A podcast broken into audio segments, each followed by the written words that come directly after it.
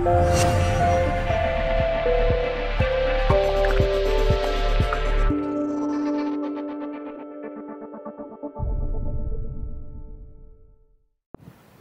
diváci, dovolte, aby som vás privítal pri sledovaní ďalšieho vydania špeciálnej relácie veci verejné, dialógy, diskusie, polemiky.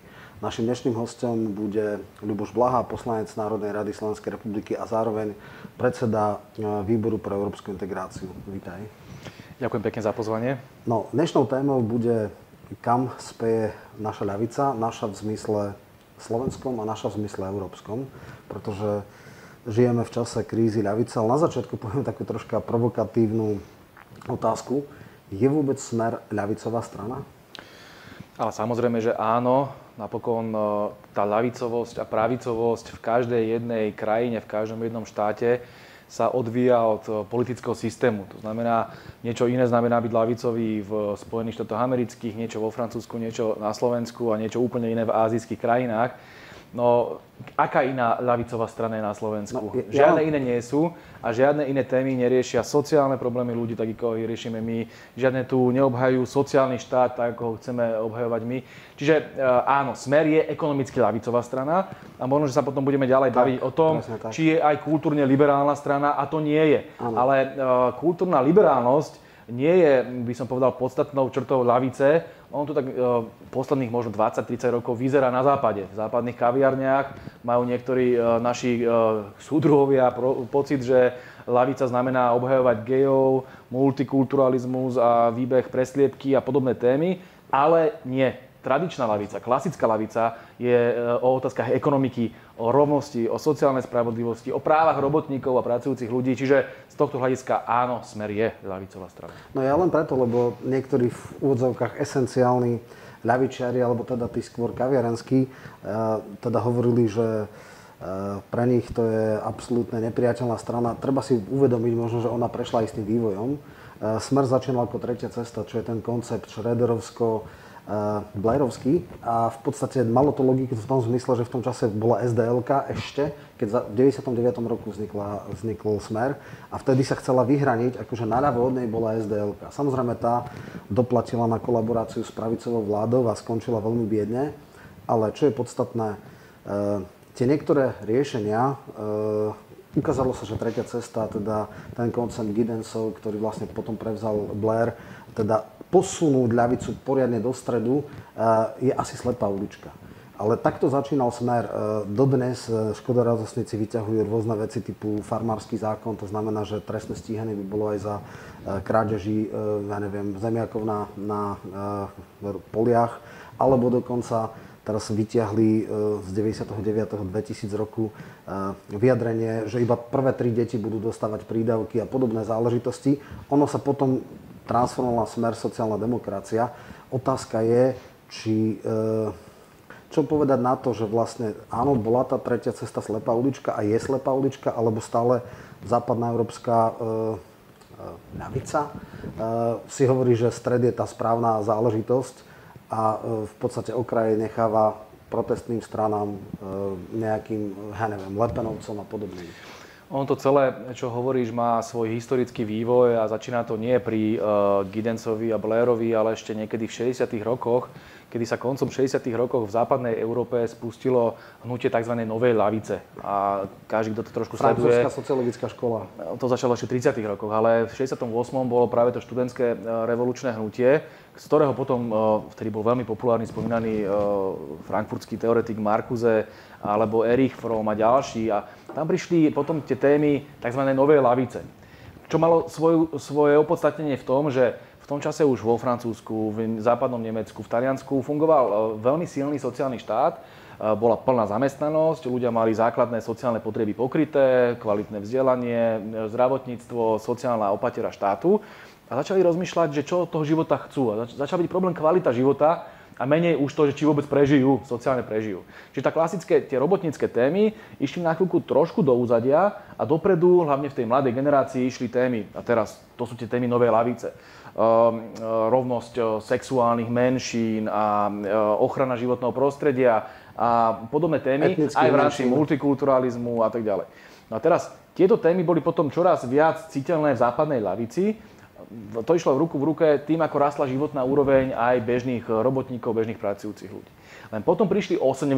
roky, kedy došiel obrovský útok na sociálny štát prišla ideológia neoliberalizmu a tzv. tzv. Reaganomika, to znamená Thatcherizmus. Thatcherizmus, e, Ronald Reagan a všetky tie koncepcie minimálneho štátu alebo že štátu nočného strážnika, že vytláčať všetko to sociálne. Thatcherová dokonca povedala, že e, také niečo ako spoločnosť ani neexistuje, že sme vlastne len zhlúkom jednotlivcov. Taký ten klasický aj konzervatívny, aj liberálny individualizmus. To bolo, to bolo vlastne náboženstvo doby. A to prišlo do 90. rokov, keď padol uh, sovietský systém. Uh, ako, akože výťazí dejín, pamätáš si ešte Francisa Fukuyamu, koniec dejín, zvíťazila liberálna demokracia a kapitalizmus. No a v 90. rokoch navyše do toho prichádza ale obrovský tlak na globalizáciu. On to začína už skorej, to si potom určite povieme. Veľa o tom píšem v knižke Antiglobalista. Ale v 90. rokoch prišiel ten obrovský boom. A teraz, v tejto situácii keď tí pracujúci ľudia strácali sociálne práva, jedno po druhom, e, ohrozenie vzdelávania, ohrozenie zdravotnej starostlivosti, všetko sa privatizovalo, všetko sa liberalizovalo a deregulovalo, tak v tej chvíli začínalo byť smiešné, že tu lavica rieši naďalej otázky multikulturalizmu a sexuálnych menšín. A preto sa tá lavica začala deliť. Istá časť lavice sa vracala k tým tradičným ekonomickým a sociálnym témam lavice, práva robotníkov, rovnosť, sociálny štát, štátne vlastníctvo a tak ďalej. To sú témy, ktoré dneska stále aj ja veľmi silne obhajujem a cítim sa preto ako lavičiar. Ale druhá časť lavica, lavice sa stále viac podobala na obyčajných liberálov. Že tie ekonomické otázky viac menej neriešila, že dobre, trošku sociálneho štátu môže byť, ale to neriešme Dôležité je, aby sme tu mali krásne duhové zástavy na tých pochodoch gejov a podobne, lebo to je tá skutočná lavica. Čiže lavicu de facto premenili na obyčajný slnečkársky liberalizmus na západe. No a v tejto situácii sa momentálne dneska nachádzame. Že neoliberalizmus tu má stále to ofenzívne ťaženie proti sociálnemu štátu a sociálnym právam chudobných ľudí, proti tomu štátu, ktorý môže ako jediný dneska chrániť ľudí. A z druhej strany tu máte liberálov, ktorí sa tvária na západe, že sú akože lavica, ktorí si považujú za jediný problém momentálne spoločnosti to, že či budú mať teda tí geovia možnosť sa sobášiť a či budeme mať ochraňovať moslimov, ktorí sem prichádzajú a podobne. No a takýchto, uh, takýchto akože lavičiarov, ja ani lavičiarov nenazývam, takýchto liberálov alebo slnečkárov, dneska samozrejme tí bežní robotníci voliť nechcú a preto volia krajnú pravicu a to je ten zásadný problém, ktorý dneska máme v Európe. Volia radšej krajne pravicové strany, ktoré hovoria späť o tom, aby sme bojovali proti kapitálu, proti korporáciám, proti globalizácii a za práva robotníkov. A toto sú veci, ktoré sú typicky lavicové. A my ich musíme vrátiť lavici a je to podľa môjho názoru chyba, obrovská, fatálna chyba západných sociálno-demokratických strán, ale aj mnohých komunistických strán, ktorí začali riešiť tieto menšinové témy na úkor tých sociálnych, ekonomických, antikapitalistických. A tá hlavná téza, ktorú aj používam vo svojej knižke Antiglobalista, a ktorú sa snažím aj politicky presadiť na Slovensku, je vráťme sa k tým robotníckým témam, vráťme sa k tým sociálnym otázkam, lebo to je tá skutočná lavica. No a tretia cesta, len sa tomu už to uzavriem, lebo hovorím dlho, tretia cesta, to bol úplne milný koncept práve v tej ére v 90. rokoch, kedy sa naozaj lavica chcela nejak prispôsobiť tým novým trendom, videla, že tu ide v Číne sa ten neoliberalizmus, globalizácia, tak ona si hovorila, že no dobre, tak, tak ten liberalizmus je vlastne v pohode, globalizácia je fajn a poďme tomu dať trošku taký nejaký so, kozmetický sociálny prvok a to bude ako tá lavica. No, samozrejme, že to bol úplný absurdný projekt, opustili ho veľmi skoro aj nemecká, aj e, britská, aj španielská a ďalšie strany, lenže problém je, že oni ho opustili iba verbálne. Oni všetci povedali, že tretia cesta zlyhala, Navyše tam do toho zohralo veľkú úlohu, že e, Tony Blair sa maximálne zdiskreditoval tým, že podporil vojnu v Iraku. Samozrejme. Je to vlastne vojnový zločinec a kto sa chce prihlásiť k vojnovému zločinovi, zločincovi. Čiže z tohto hľadiska tretia cesta zlyhala, ale všimni si tie programy tých e, socialistických alebo sociálno-demokratických strán v Európe. V čom sú iné, aké bol Blair alebo Schroeder?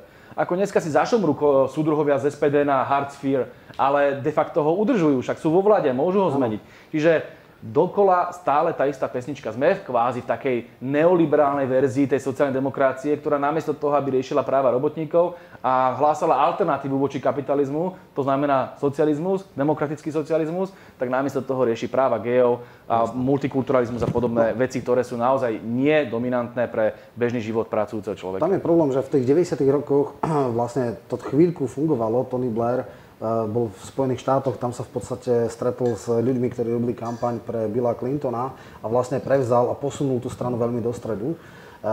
potom prišiel Gordon Brown, potom prišiel Miliband a ja hovorím, že najväčší úpadok ľavice, keď Lejbristi bojovali za to, aby škole na verejných vysokých školách sa z 9000 libier znižilo na 7, to je už úplný úpadok. Pritom v Škótsku je v podstate stále bezplatné verejné vysoké školstvo. A to je len jeden symptóm.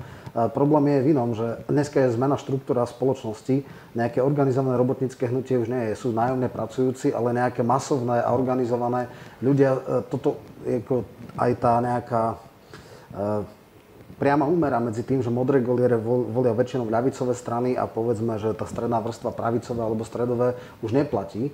A ten model je jasný, keď si zoberieme, ja neviem, úpadok tej západnej sociálnej demokracie úplne jednoznačné. E, dlhé roky v podstate golisti s socialistami si v Francúzsku vymieniali e, teda post prezidenta. E, teraz Benoit Hanot mal 6%, absolútny výbuch v voľbách, totálne už Melenchon... No, on za to nemohol, lebo to bol tak, že ten Hollande tomu, tej francúzskej socialistickej strane natoľko pomohol, že ich dostal na 6 až 7 a... No ale napríklad Melenchon získal podstatne Melenchon? viac. A to bolo, získal, ja, ja, chcem práve povedať, že vlastne keď si tak zoberieme, že aké sú vlastne reakcie na túto tretiu cestu, alebo na toto nazvime zlyhanie obhajoby nájomne pracujúcich, lebo ja by som už nehovoril o nejakom masovom robotníckom hnutí, sú skôr ľudia, ktorí predávajú svoje schopnosti a znalosti a e, nie sú vlastníci kapitálu, to je vlastne tá cieľovka lavice a potom sú tí ľudia, ktorí sú rentieri a podobne. No, ale čo je podstatné? E, reakcia e, pred 15 rokmi si neviem predstaviť, že by Bernie Sanders bol veľký favorit primárok. To, je, to bol absolútne okrajový e,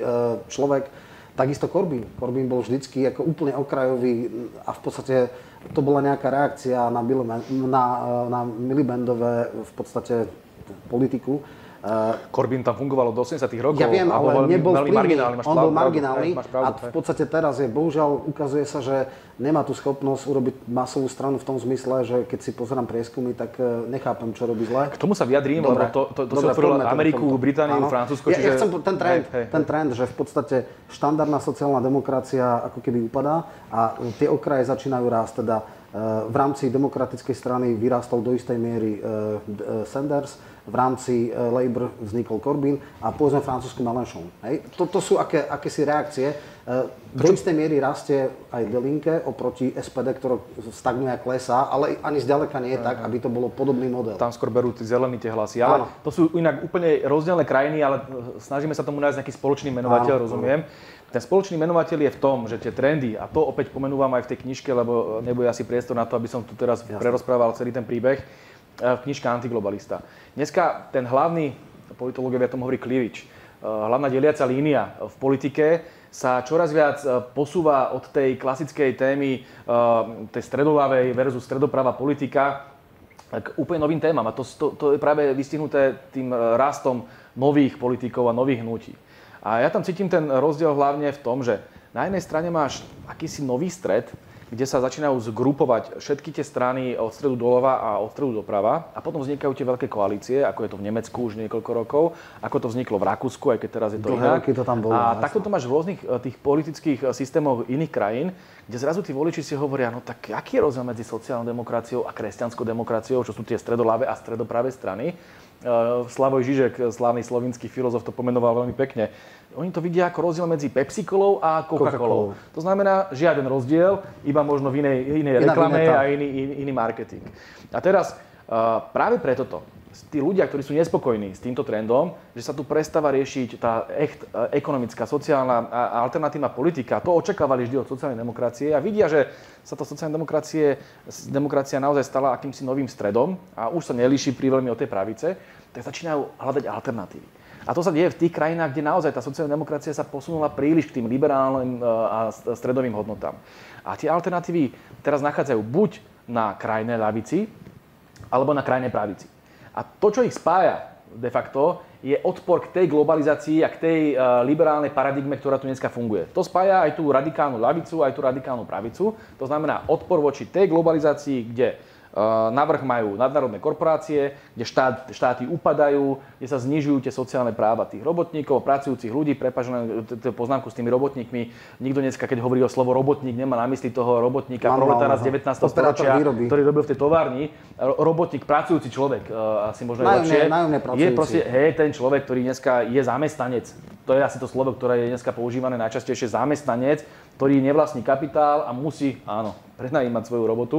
No a toto sú práve tí ľudia, ktorí sú častokrát najzraniteľnejší, chudobní a o ktorých e, život sa musíme starať, keď, sme, keď chceme si hovoriť lavičiari. A teraz, keď si pomenoval situáciu v Nemecku, vo Francúzsku, v Británii, v Spojených štátoch amerických, to, čo má ten spoločný menovateľ, je toto. Odpor voči neoliberálnej globalizácii. A to je dneska tá hlavná téma.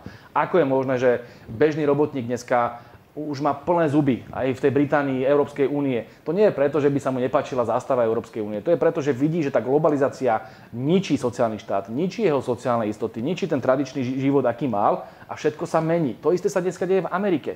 Prečo sa nepodarilo Hillary Clintonovej e, v prezidentskej kampani osloviť robotníckú triedu, nazvime to takto, tých chudobných zamestnancov tam v tých regiónoch, kde sú tie automobilky, kde upada priemyselná výroba, tí volili Trumpa. Lebo Trump začal hovoriť o tom, že ich ochráni. A Hillary Clintonová prišla s tým svojím globalistickým liberálnym narratívom, ktorý naozaj môže znieť príjemne pre vzdelanú, dobre situovanú strednú vrstvu, vyššiu strednú vrstvu niekde v New Yorku, no ale tí ľudia z toho Detroitu, ktorí prišli o robotu, si povedali, no tak toto voliť určite nebudeme.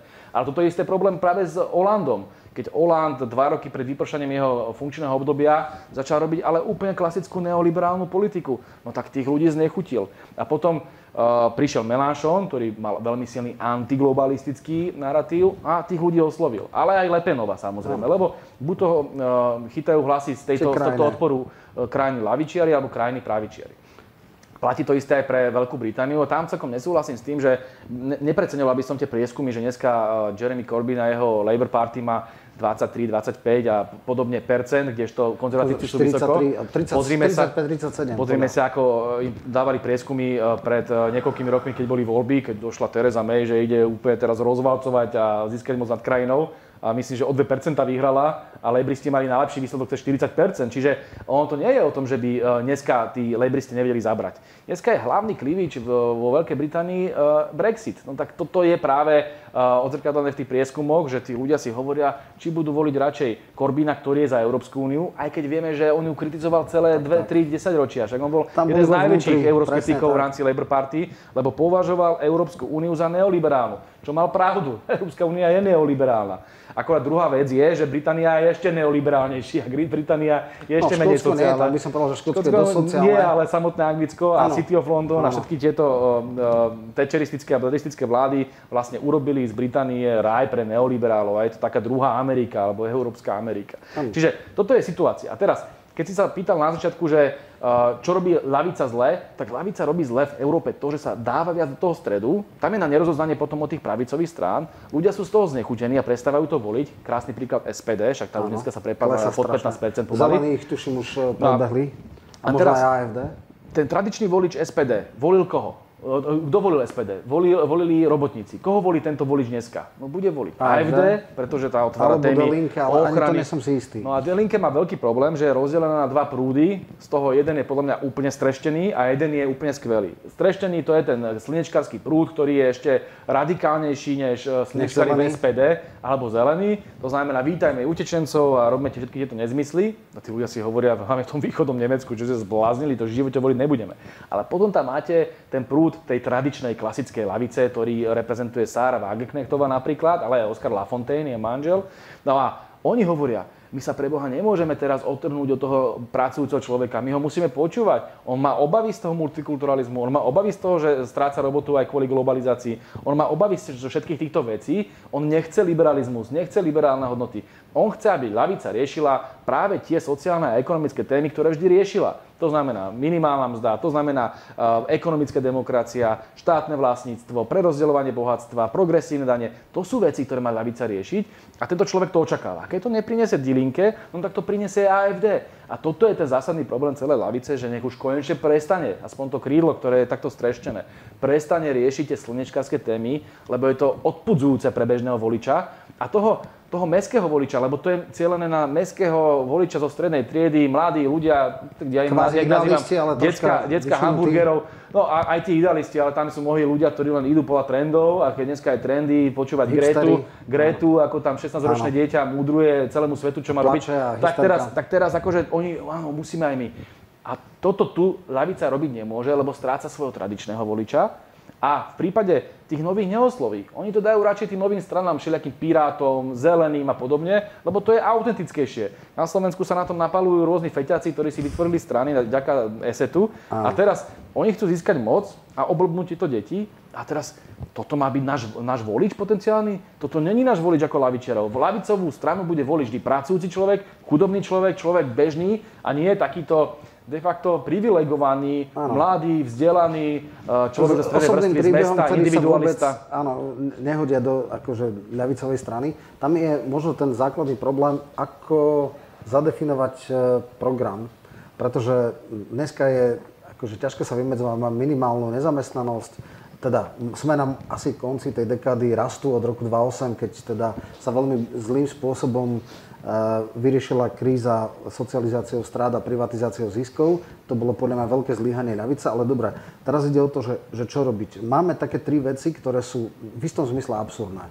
Od roku 90 máme trikrát také HDP na hlavu, ale e, veci, ktoré boli bežne dostupné, povedzme generácie našich rodičov, to znamená dostupnosť bývania, e, nespochybňovanie bezplatného verejného vysokého školstva, dostupnosť zdravotnej starostlivosti sú spochybňované. Hej? Je stále väčšia spolúčasť a podobne.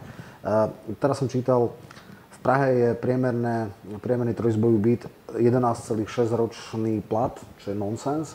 Uh, v starom meste dokonca 16,7 roka je na trojizbový byt, čo je takmer neprístupné. Uh, Pritom bývanie je vec, je statok, ktorý sa nedá odoprieť. Môžeme si odoprieť dovolenku, ale nemôžeme si odoprieť bývanie. Vlastne verejná výstavba s regulovaným nájomným absolútne vybuchla. Je fakt, že je to skôr situácia pre krajské mesta, väčšie mesta, možno na vidieku to tak nie je, ale vlastne tieto veci sú úplne pustené. Čo by malo byť teda základným obsahom programu a potom sú aj tie e, teda nástroje. E, najprv povedzme program a potom si poďme nástroje, ako to dosiahnuť. Ja mám taký niekedy pocit, že my neustále vymýšľame teplú vodu a pritom tí ľudia si čoraz viac uvedomujú, paradoxne 30 rokov po nežnej, nazvime to revolúcii, po roku 89, uh, si uvedomujú, že chceme len to, čo tu bolo pred rokom 89. A teraz nejdem glorifikovať ten režim, ja iba hovorím o tom, čo si teraz spomínal. Nejaké sociálne istoty alebo základné sociálne Hey, ale že teraz o tom si hovoril, o ničom inom si nehovoril. Hovoril si o tom, aby tu bolo dostupné bývanie. To tu bolo. Ako komunisti dali všetkým ľuďom dostupné bývanie a stavali byty. Hovoril si o zdravotníctve a školstve. To tu bolo pre každého. A, a teraz jasné, že sa môžeme baviť o tom, aká miera kvality a tak ďalej, ale bolo. Dneska už aj to je častokrát odopierané ľuďom. Potom si tu mal istotu roboty, práce. To je to, čo dneska ľudia potrebujú, aj keď samozrejme dobre vraví, že nezamestnanosť klesá, sme v tej trajektórii rastu, ale aj toto o chvíľku pomenie a k tomu sa asi dostaneme. Ale bola tu zamestnanosť pre každého. Základné sociálne istoty a bezpečie. Toto tí ľudia dneska cítia ako najväčší problém mnohokrát. Že tu zrazu majú drogy, feťákov, gengy, mafie a zo zahraničia sem ešte chodí to riziko terorizmu a podobne tak jasné, že sa boja. Dneska ja mám malé dve deti, no ja ich nepustím von sa hrať samé. My sme sa hrávali ako generácia, tvoja generácia ešte viac možno, úplne slobodne vonku na, na, na futbal sme sa hrali futbal a nič nám nehrozilo. A rodičia, večer sme došli domov s kľúčikmi e, na, na tých motuzíkoch a bolo vybavené. Dneska takto pošli svoje dieťa, no nepošleš, lebo sa bojíš. A teraz toto ten socializmus ľuďom dával. A teraz jasné, že socializmus má aj viaceré uh, problémové oblasti, len teraz, keď sa o tomto bavíme, a teraz vymýšľame tu teraz teplú vodu. Ja si pamätám doteraz, prepáč, že, že, to spomeniem, jak, som, eh, jak, sme, jak som študoval teraz tie desiatky marxistických západných kníh, eh, napísal som knižku potom späť k Marxovi o tom, aby sme dávali väčší priestor ekonomickej demokracii a kooperatívam a tak ďalej. Ale však vlastne toto za socializmu bolo v Jugoslávii, bolo to v Maďarsku, bolo to aj v Československu, s tým konceptom sme pracovali. Zase iba de facto objavujeme teplú vodu, niečo, čo už bolo objavené.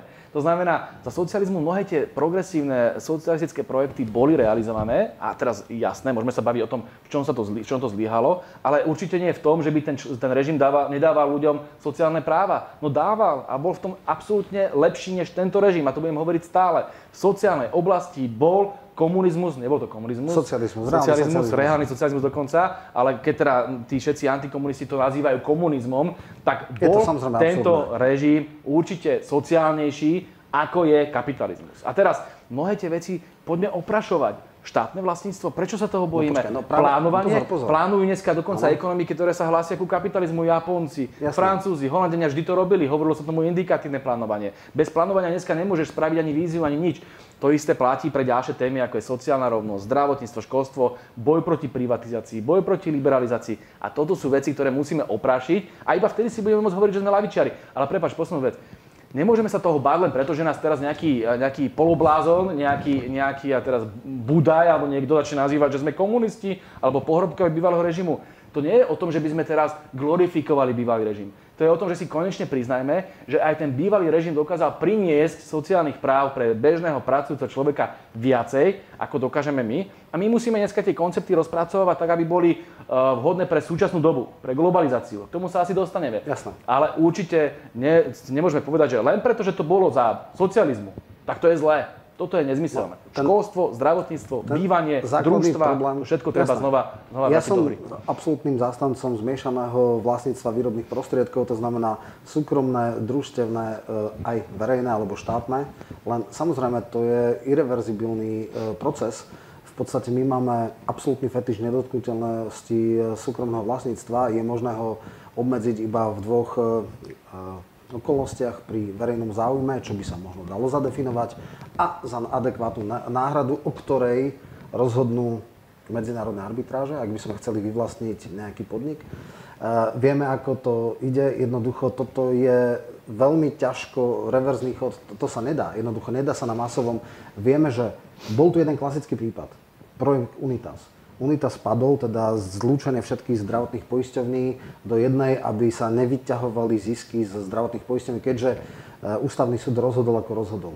Uh, oni si dali, dôvera si dala, že fajn, odpredávam 25%, 25-ročný zisk, čo je bolo politicky nepriechodné. Že tu je najväčší problém, že, že štát dneska má daňová odvodová kvóta v tých najlepších krajinách typu Dánsko 55%, my sme boli niečo nad 30, hej, čo bolo úplne absurdné, čiže Hej, hej, veľmi, to veľmi to je minimálny viacero- štát máme. otázok, ale- čiže, hej. čiže to je ten problém, že uh, akými nástrojmi to urobiť. Hej? My môžeme možno, ja neviem, uh, za prvej Ficovej vlády bolo zvýhodnenie uh, pôdohospodárov, že mali predaj z dvora iba 8% DPH a v sieťach uh, obchodných bolo 20 a to bola nejaká komparatívna výhoda voči, voči tým uh, praktikám uh, predátorským, ktoré vlastne voči dodávateľom mali.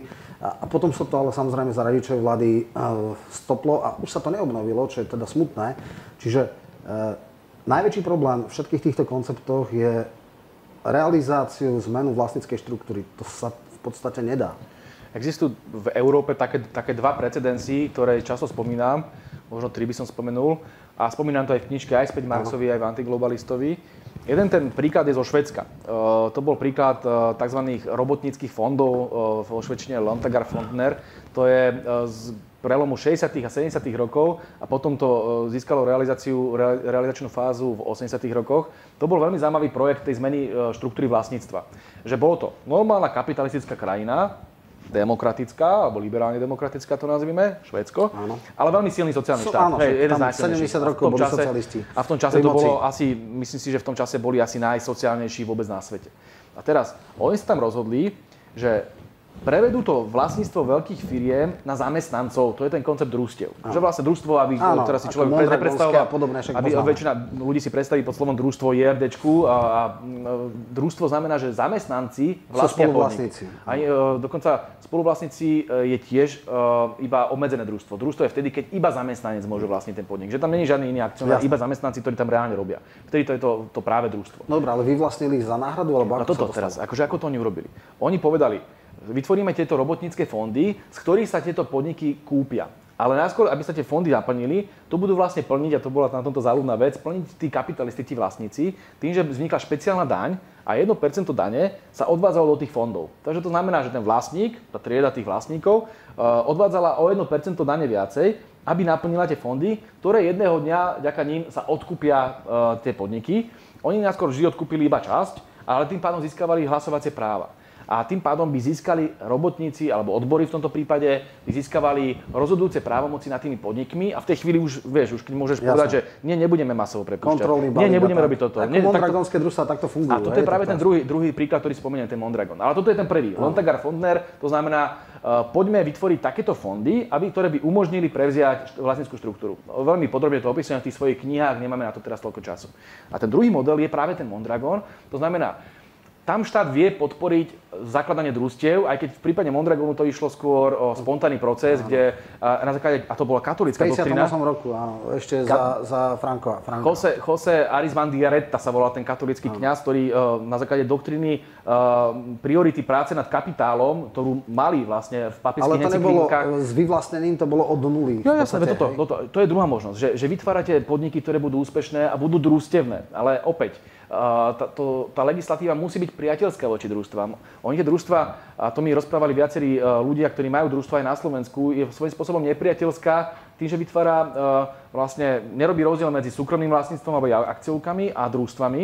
Lenže v bežnej akciovke vlastne nefungujú demokratické princípy. Tam to rozhodne nejaký ten tyrán, nazvime to ako, v politike by sme povedali nejaký diktátor, diktátor to rozhodne o tom, ako, bude, ako to bude ten podnik spravovaný, ale v družstve sa musíš dohodnúť medzi tými jednotlivými družstevníkmi alebo členmi toho družstva. No a teraz je asi dosť problematickejšie v demokracii si rozhodnúť nejaké riešenie, ale je to oveľa progresívnejšie. Ale my tým družstvám vlastne dávame tie isté lehoty, tie isté cieľ, všetky tie veci musia splňať takisto bonus. ako tá diktatúra. To znamená, keby sme podporovali družstva ako štát a pomáhali im v tomto, aby mohli takto rozhodovať, tak by to mohlo dopadnúť ako v tom Mondragone. Ale to není Mondragone taký krásny príklad a píšem o ňom veľmi veľa v tých svojich knihách. Ale zober si Nemecko, zober si Taliansko, aj vo Francúzsku. V bankovom sektore fungujú družstevné banky, ktoré pomáhajú malým a stredným podnikom. Tie, ktoré by sa v živote k úverom nedostali pri typických korporátnych bankách, tak tam naopak tie družstevné banky tým, že poznajú ten región, tým, že poznajú ten terén, tým, že tam majú tí sporiteľia tie svoje peniaze, tak pomáhajú projektom, ktoré sú malé a stredné. A celé Taliansko, Nemecko je vystavené na malých a stredných podnikoch a preto im tak šlape tá ekonomika. Čiže ten družstevný princíp je neuveriteľne napomocný, lebo samotné družstvo funguje oveľa demokratickejšie, funguje uh, spravodlivejšie, lebo sa zisky rozdeľujú medzi všetkých relatívne no. egalitárne. V Mondragone tá, ten pomer bol kedysi 1 ku 4,5. To znamená, že ten najnižší plat bol 1 a 4,5 bol maximum ten manažer. No. To znamená, už potom to bolo vyššie, dneska to je tuším 1,7,5 ale stále je to ten rozdiel dramaticky iný ako v nejakej nadárodnej korporácii, kde niekde v nejakej mexickej makiladora e, dostaneš 50 centov na, na hodinu, keď si ten otrok tam a ten národný vlastník ten dostane milióny. Áno. Čiže toto je ten rozdiel a potom je tam ešte aj väčšia efektivita, pretože tí zamestnanci, keď pracujú na, na svojom, robia na seba, tak sú efektívnejší, sú tvorivejší, snažia sa pomáhať, lebo vedia, že budú mať väčší zisk, čiže e, väčšiu výplatu, pokiaľ budú mákať. Čiže zo všetkých hľadisk je to lepšie, ako je tento systém mafiánskych a akcioviek a rôznych diktatúrskych firiem. Čiže preto družstva poďme oprašiť a dá sa to takýmto spôsobom. No a potom samozrejme dá sa aj e, to riešiť aj z hľadiska štátu vyvlastňovaním. Ale to má všetky tie zabra- e, zadrhele, ktoré si vravel a nie je to také jednoduché, nikto Nie, netvrdil. To, to, to je... Ale k tomu by som ti povedal predsa len jednu vec.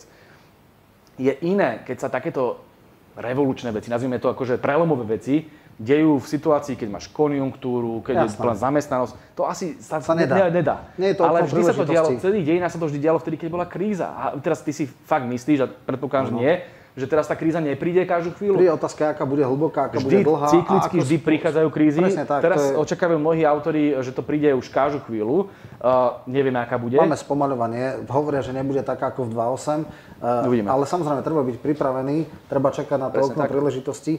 Druhá vec je, že napríklad, e, čo sa ten švédsky model, no tak ten je politicky nepriechodný a možno, že tam je veľké zlyhanie do rokov 12-16, že vlastne Smer vládol sám, nebol nijak obmedzovaný koaličnými partnermi a minimálne tá bonifikácia družstevného vlastníctva mohla byť nejak legislatívne ukotvená, na čo netrebalo ústavnú väčšinu. Lebo na vyvlastnenie, ja napríklad bola taká diskusia, že dobre, tak pre, povedzme, že bude, bude, ja neviem, nejaká kríza a teraz príde e, nejaké riešenie, že teda transformácia väčšiny podnikov na nejakú ekonomickú demokraciu, čo je papierový koncept. Žiadny reálny politik nepresadzuje tento koncept. Ale keby sa to aj stalo, nestačí na to nadpolovičná väčšina, ale ústavná, lebo tam je e, nedotknutelnosť vlastníctva, alebo teda verejný záujem a toto. A potom hlavne 80 nášho e, vývozu robia transnacionálne korporácie predstava, že sa dá vyvlastniť Volkswagen, PSA, Kia je nerealistická. Jednoducho Ilona Švihlíková na to pekne povedala. Na ovládnutie vlád pred 50 rokmi trebalo tanky, dneska stačia banky. Keď sa pozrieme, že Grécko sa zoporelo trojke, a v podstate pamätáme si tie zábery tých kilometrových radov pred bankomatmi. Jednoducho v eurozóna, Cypras bol absolútne zlikvidovaný, porazený. E, ono sa vraciame vlastne k tej téme, že, že v globalizácii alebo v ére globálneho My sme kapitalizmu... semiperiféria, tá zmena hej. musí prísť z centra. A to je otázka, hej. je to diskutované, je toto v diskurze povedzme západných e, mysliteľov alebo reálnych a relevantných politických subjektov, že hovoria o týchto veciach.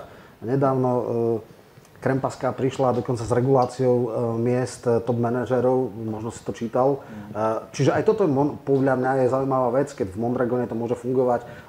Dokonca kresťanské sociálne učenie cirkvi tiež hovorí, že maximálna oprávnená suma je možno štvornásobok. Čiže možno tento diskurs vôbec akože dať do, do, do placu, do verejnej diskusie. Čiže ako poďme k realistickým veciam. Prvá základná vec je Slovensko ako semiperiféria nemôže byť nemôže riešiť daňové raje, nemôže riešiť kvanta veci, ktoré sú, nemôže riešiť Tobinovú daň napríklad. Hej. Mimochodom, Oskar Lafontaine bol jediný minister financie relevantnej krajiny, ktorý sa snažil to zaviesť. Paradoxne bol šéfom SPD, ale Schröder bol kancelárom, skončilo to zle. Hej. Teraz, teraz poďme po tých riešeniach. Základná otázka znie, v tom diskurze ľavicovom, európskom alebo svetovom kontexte sú reálne koncepty ako prísť k spravodlivejšej transformácii e, povedzme vlastníckej štruktúry a tým vlastne na novo zadefinovať? Sú vôbec nejaké reálne koncepty, ktoré ale nie sú iba akademické, ale ktoré majú ja neviem, súčasťou programových e, e, nejakých relevantných strán? Lebo práve mne je najhoršie to, že v roku 2008 pri kríze zlyhala ľavica, lebo dopustila socializáciu strát a privatizáciu ziskov. A keď príde znova, hovoríme o spomalení, vtedy bola depresia, teraz možno bude iba kríza, ale musíme čakať na to okno príležitosti a musíme byť na to pripravení. Sme na to pripravení? No, som asi 7 otázok, to je, tak bude to asi dlhšia odpoveď. Uh, začal by som tým, či som aj pôvodne chcel. Uh, keď žiješ v ére globálneho kapitalizmu a v tej ére globalizácie, o ktorej, o ktorej hovoríme, tak presne ako vravíš, nemôžeš tie veci uh, vyriešiť tým, kým nevyriešiš otázku globalizácie. Kým tu budeš mať globálny systém, ktorý funguje na báze nadnárodného kapitálu, na základe toho, že to ovládajú práve tie nadnárodné inštitúcie, vrátane Svetovej banky, Medzinárodného menového fondu ľudských e, inštitúcií. A tých mocností a tých najsilnejších hráčov. Tak ťažko niečo zmeníš, ako jednotlivý malý štát, ktorý je najvyššie semiperiférii, keď teda používaš Immanuela Wallersteina a týmto by sme mohli dať, vzdať hold, pretože zomrel veľmi nedávno. Toto je, máš samozrejme pravdu. Preto by mala byť kľúčová téma. Preto som v zásade rád, že sa konečne prebúdzajú ľudia, pracujúci ľudia v Európe. V každej krajine to vidíš. Či už volia teraz lavicu, krajnú lavicu, pravicu, teraz to nebudem riešiť, ale oni sa prebudzajú a je tu obrovský, začína tu byť obrovský odpor voči tejto liberálnej globalizácii. A toto je kľúč, lebo bez toho to ne, ne, nevyhráme nič. A máš pravdu, že Slovensko asi same nevyhrá. To musí byť súčasťou e, širších hnutí. Ale to neznamená, že Slovensko teraz má sedieť s vyloženými nohami a čakať, kým nás tu úplne vydrancujú tie nadnárodné spoločnosti. Musíme vrácať štátu tú silu. Toto je tá pointa. Že ty nemusíš e, kvôli tomu, že máš veľký cieľ a vieš, že je ťažko zrealizovateľný, teraz vzdať ten boj. Ty musíš samozrejme bojovať, aby bol ten štát silnejší, aby získaval práva a sociálne práva pre svojich ľudí čo najviac. No, ale tie nástroje, aby, to sú, ale ty máš tie nástroje, však ako vidíš, že sa to dá robiť ako na Slovensku, alebo ako v Slovensku, alebo ako vo Francúzsku, alebo ako v Rakúsku, kde majú ďaleko viacej tí ľudia práv, ďaleko viacej sociálneho štátu. To neznamená, že teraz tu viem spraviť socializmus budúci štvrtok, ale znamená to, že viem niekam smerovať tú ekonomiku. Že podporíme sociálnu ekonomiku, ako sme podporili zákonom o sociálnej ekonomike. Jasne budeš hovoriť, že sme mohli urobiť ďaleko viac pre tie družstva. Ale je to krok vpred? Je. Takisto e, ďalšie veci ohľadom nadnárodného kapitálu. Ty vieš nejakým spôsobom regulovať ten nadnárodný kapitál. Robia to mnohé krajiny na západe. My to robíme veľmi slabo a môžeme to robiť lepšie. Poďme sa inšpirovať práve tými sociálnymi štátmi, ako je Rakúsko, ako je Švédsko, ako je Nemecko a tak ďalej. Čiže vieme ísť nejakým spôsobom vpred a žijeme v tej dobe, ktorá ešte nie je prelomová alebo revolučná, ako sme sa bavili, že vtedy sa dajú robiť ďaleko dramatickejšie veci. Žijeme v dobe, keď je konjunktúra, relatívne dobrá zamestnanosť, relatívne stabilná spoločnosť a napriek tomu sa ľudia búria Všimni si, akí sú ľudia naštvatí na ten liberálny model. Či v oblasti ekonomiky, kde už vidia, ako ich dráncuje ten kapitál nadnárodný a to, čo si spomínal, že tu vlastne kompletne celú krajinu ovládajú nadnárodné koncerny, ktoré sa zbalia a odídu preč a skončili sme. Ale aj v tej oblasti kultúrnej, kde im lezú na nervy práve všetky tie témy, ktoré narúšajú slovenský typický spôsob života. A teraz, ľudia toho majú plné zuby. Spoločným menovateľom je globalizácia. Že tu chceme vlastne poprieť všetky identity, ktoré sú kolektívne. Vrátanie tej národnej, vrátanie tej pracovnej, sociálnej, triednej a tak ďalej. Všetko má byť vlastne vyzmizikované a budeme tu len individualisti, ktorí budú žiť svoj americký sen. Toto je ten koncept, ktorý vyhovuje nadnárodným koncernom, pretože ono keby čelilo masovým hnutiam a kolektívnym identitám, ako bola robotnícka trieda, alebo ako je národný štát a tak ďalej, tak vtedy je v ohrození, lebo proti nemu ide masa. Ale keď čeli jednotlivcovi, individu s jeho ľudskými právami, tak ho takto odfrkne a nemá s tým problém. Čiže oni potrebujú ideológiu liberalizmu alebo ideológiu individualizmu na to, aby dokázali svoje záujmy ďaleko viacej presadzovať. A teraz toto je náš hlavný kľúčový zámer, aby sme bojovali za nové kolektívne identity, za nový socializmus. A toto musí byť pomenované. A lavica sa nemôže vyčerpávať rôznymi liberálnymi úchylkami, ktoré dneska cítime na západe. A preto hovorím, má zmysel bojovať, má zmysel mobilizovať ľudí, a práve preto, lebo príde o chvíľku kríza, príde ten prielom, kedy ľudia, alebo keď tá ekonomika krachne, padne, bude v kríze, ľudia strátia ešte tie sociálne istoty, ktoré majú doteraz, budú naštvatí, už teraz dramaticky sú a to môže byť taký výbuch, ktorý kompletne zmení diskurs, nastavenie e, všetkých tých e, procesov. A v tej chvíli môže lavica zabrať, ale musí byť pripravená.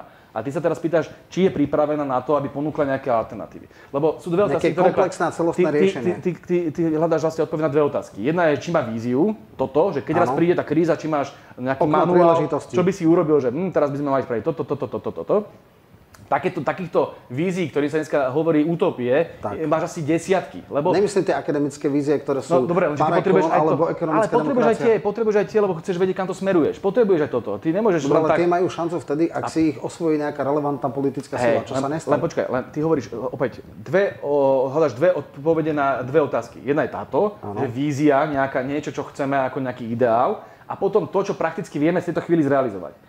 A to, čo vieme v tejto chvíli zrealizovať, to je práve to, čo som ti vravel. Že to dokáže aj tá slovenská lavica, aj ten smer to dokáže, že e, i posúva to niekam, aspoň čiastočne dopredu. To znamená, vieme viacej zdaniť e, korporácie, poďme to spraviť. Vieme spraviť progresívnu daň, poďme to spraviť. Pomohli sme v rámci zákonníka práce robotníkom tým, tým, tým, tým, tým, áno, vieme to spraviť. Sú to dobré veci? Sú. Mení to kapitalizmus? Nemení. Ale v tejto fáze nevieme spraviť nič viac a urobíme vždy ďaleko viac než dokoľvek iný v celém politickom spektre na Slovensku. Toto je ten dramatický rozdiel. A teraz samozrejme, že to bežnému lavičiarovi, ktorý verí tým ideálom Marxa a tak ďalej, bude málo, logicky. Ale to je tá tvoja správna realistická otázka a vie spraviť niekto dneska pri tom rozložení politických síl viac, ako je brániť Slovensko pred tým, pred tým neoliberálnym eh, ohnostrojom, ktorý by sem priniesli ľudia ako je Trubán, Čaputová a tak ďalej, ktorí by tu najradšej predali celú krajinu Amerike. No je to zjavne lepšie, aspoň toto, čo vieme uchrániť.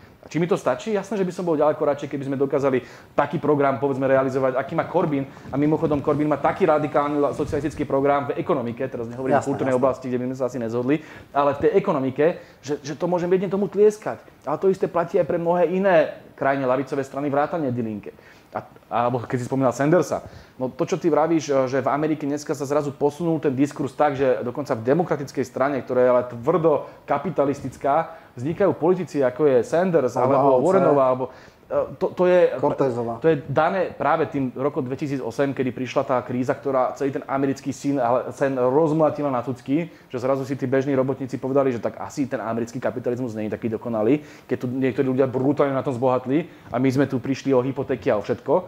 Takže tohto hľadiska je tam obrovská frustrácia. A tú frustráciu sa môže nabaliť buď lavica, alebo krajná pravica.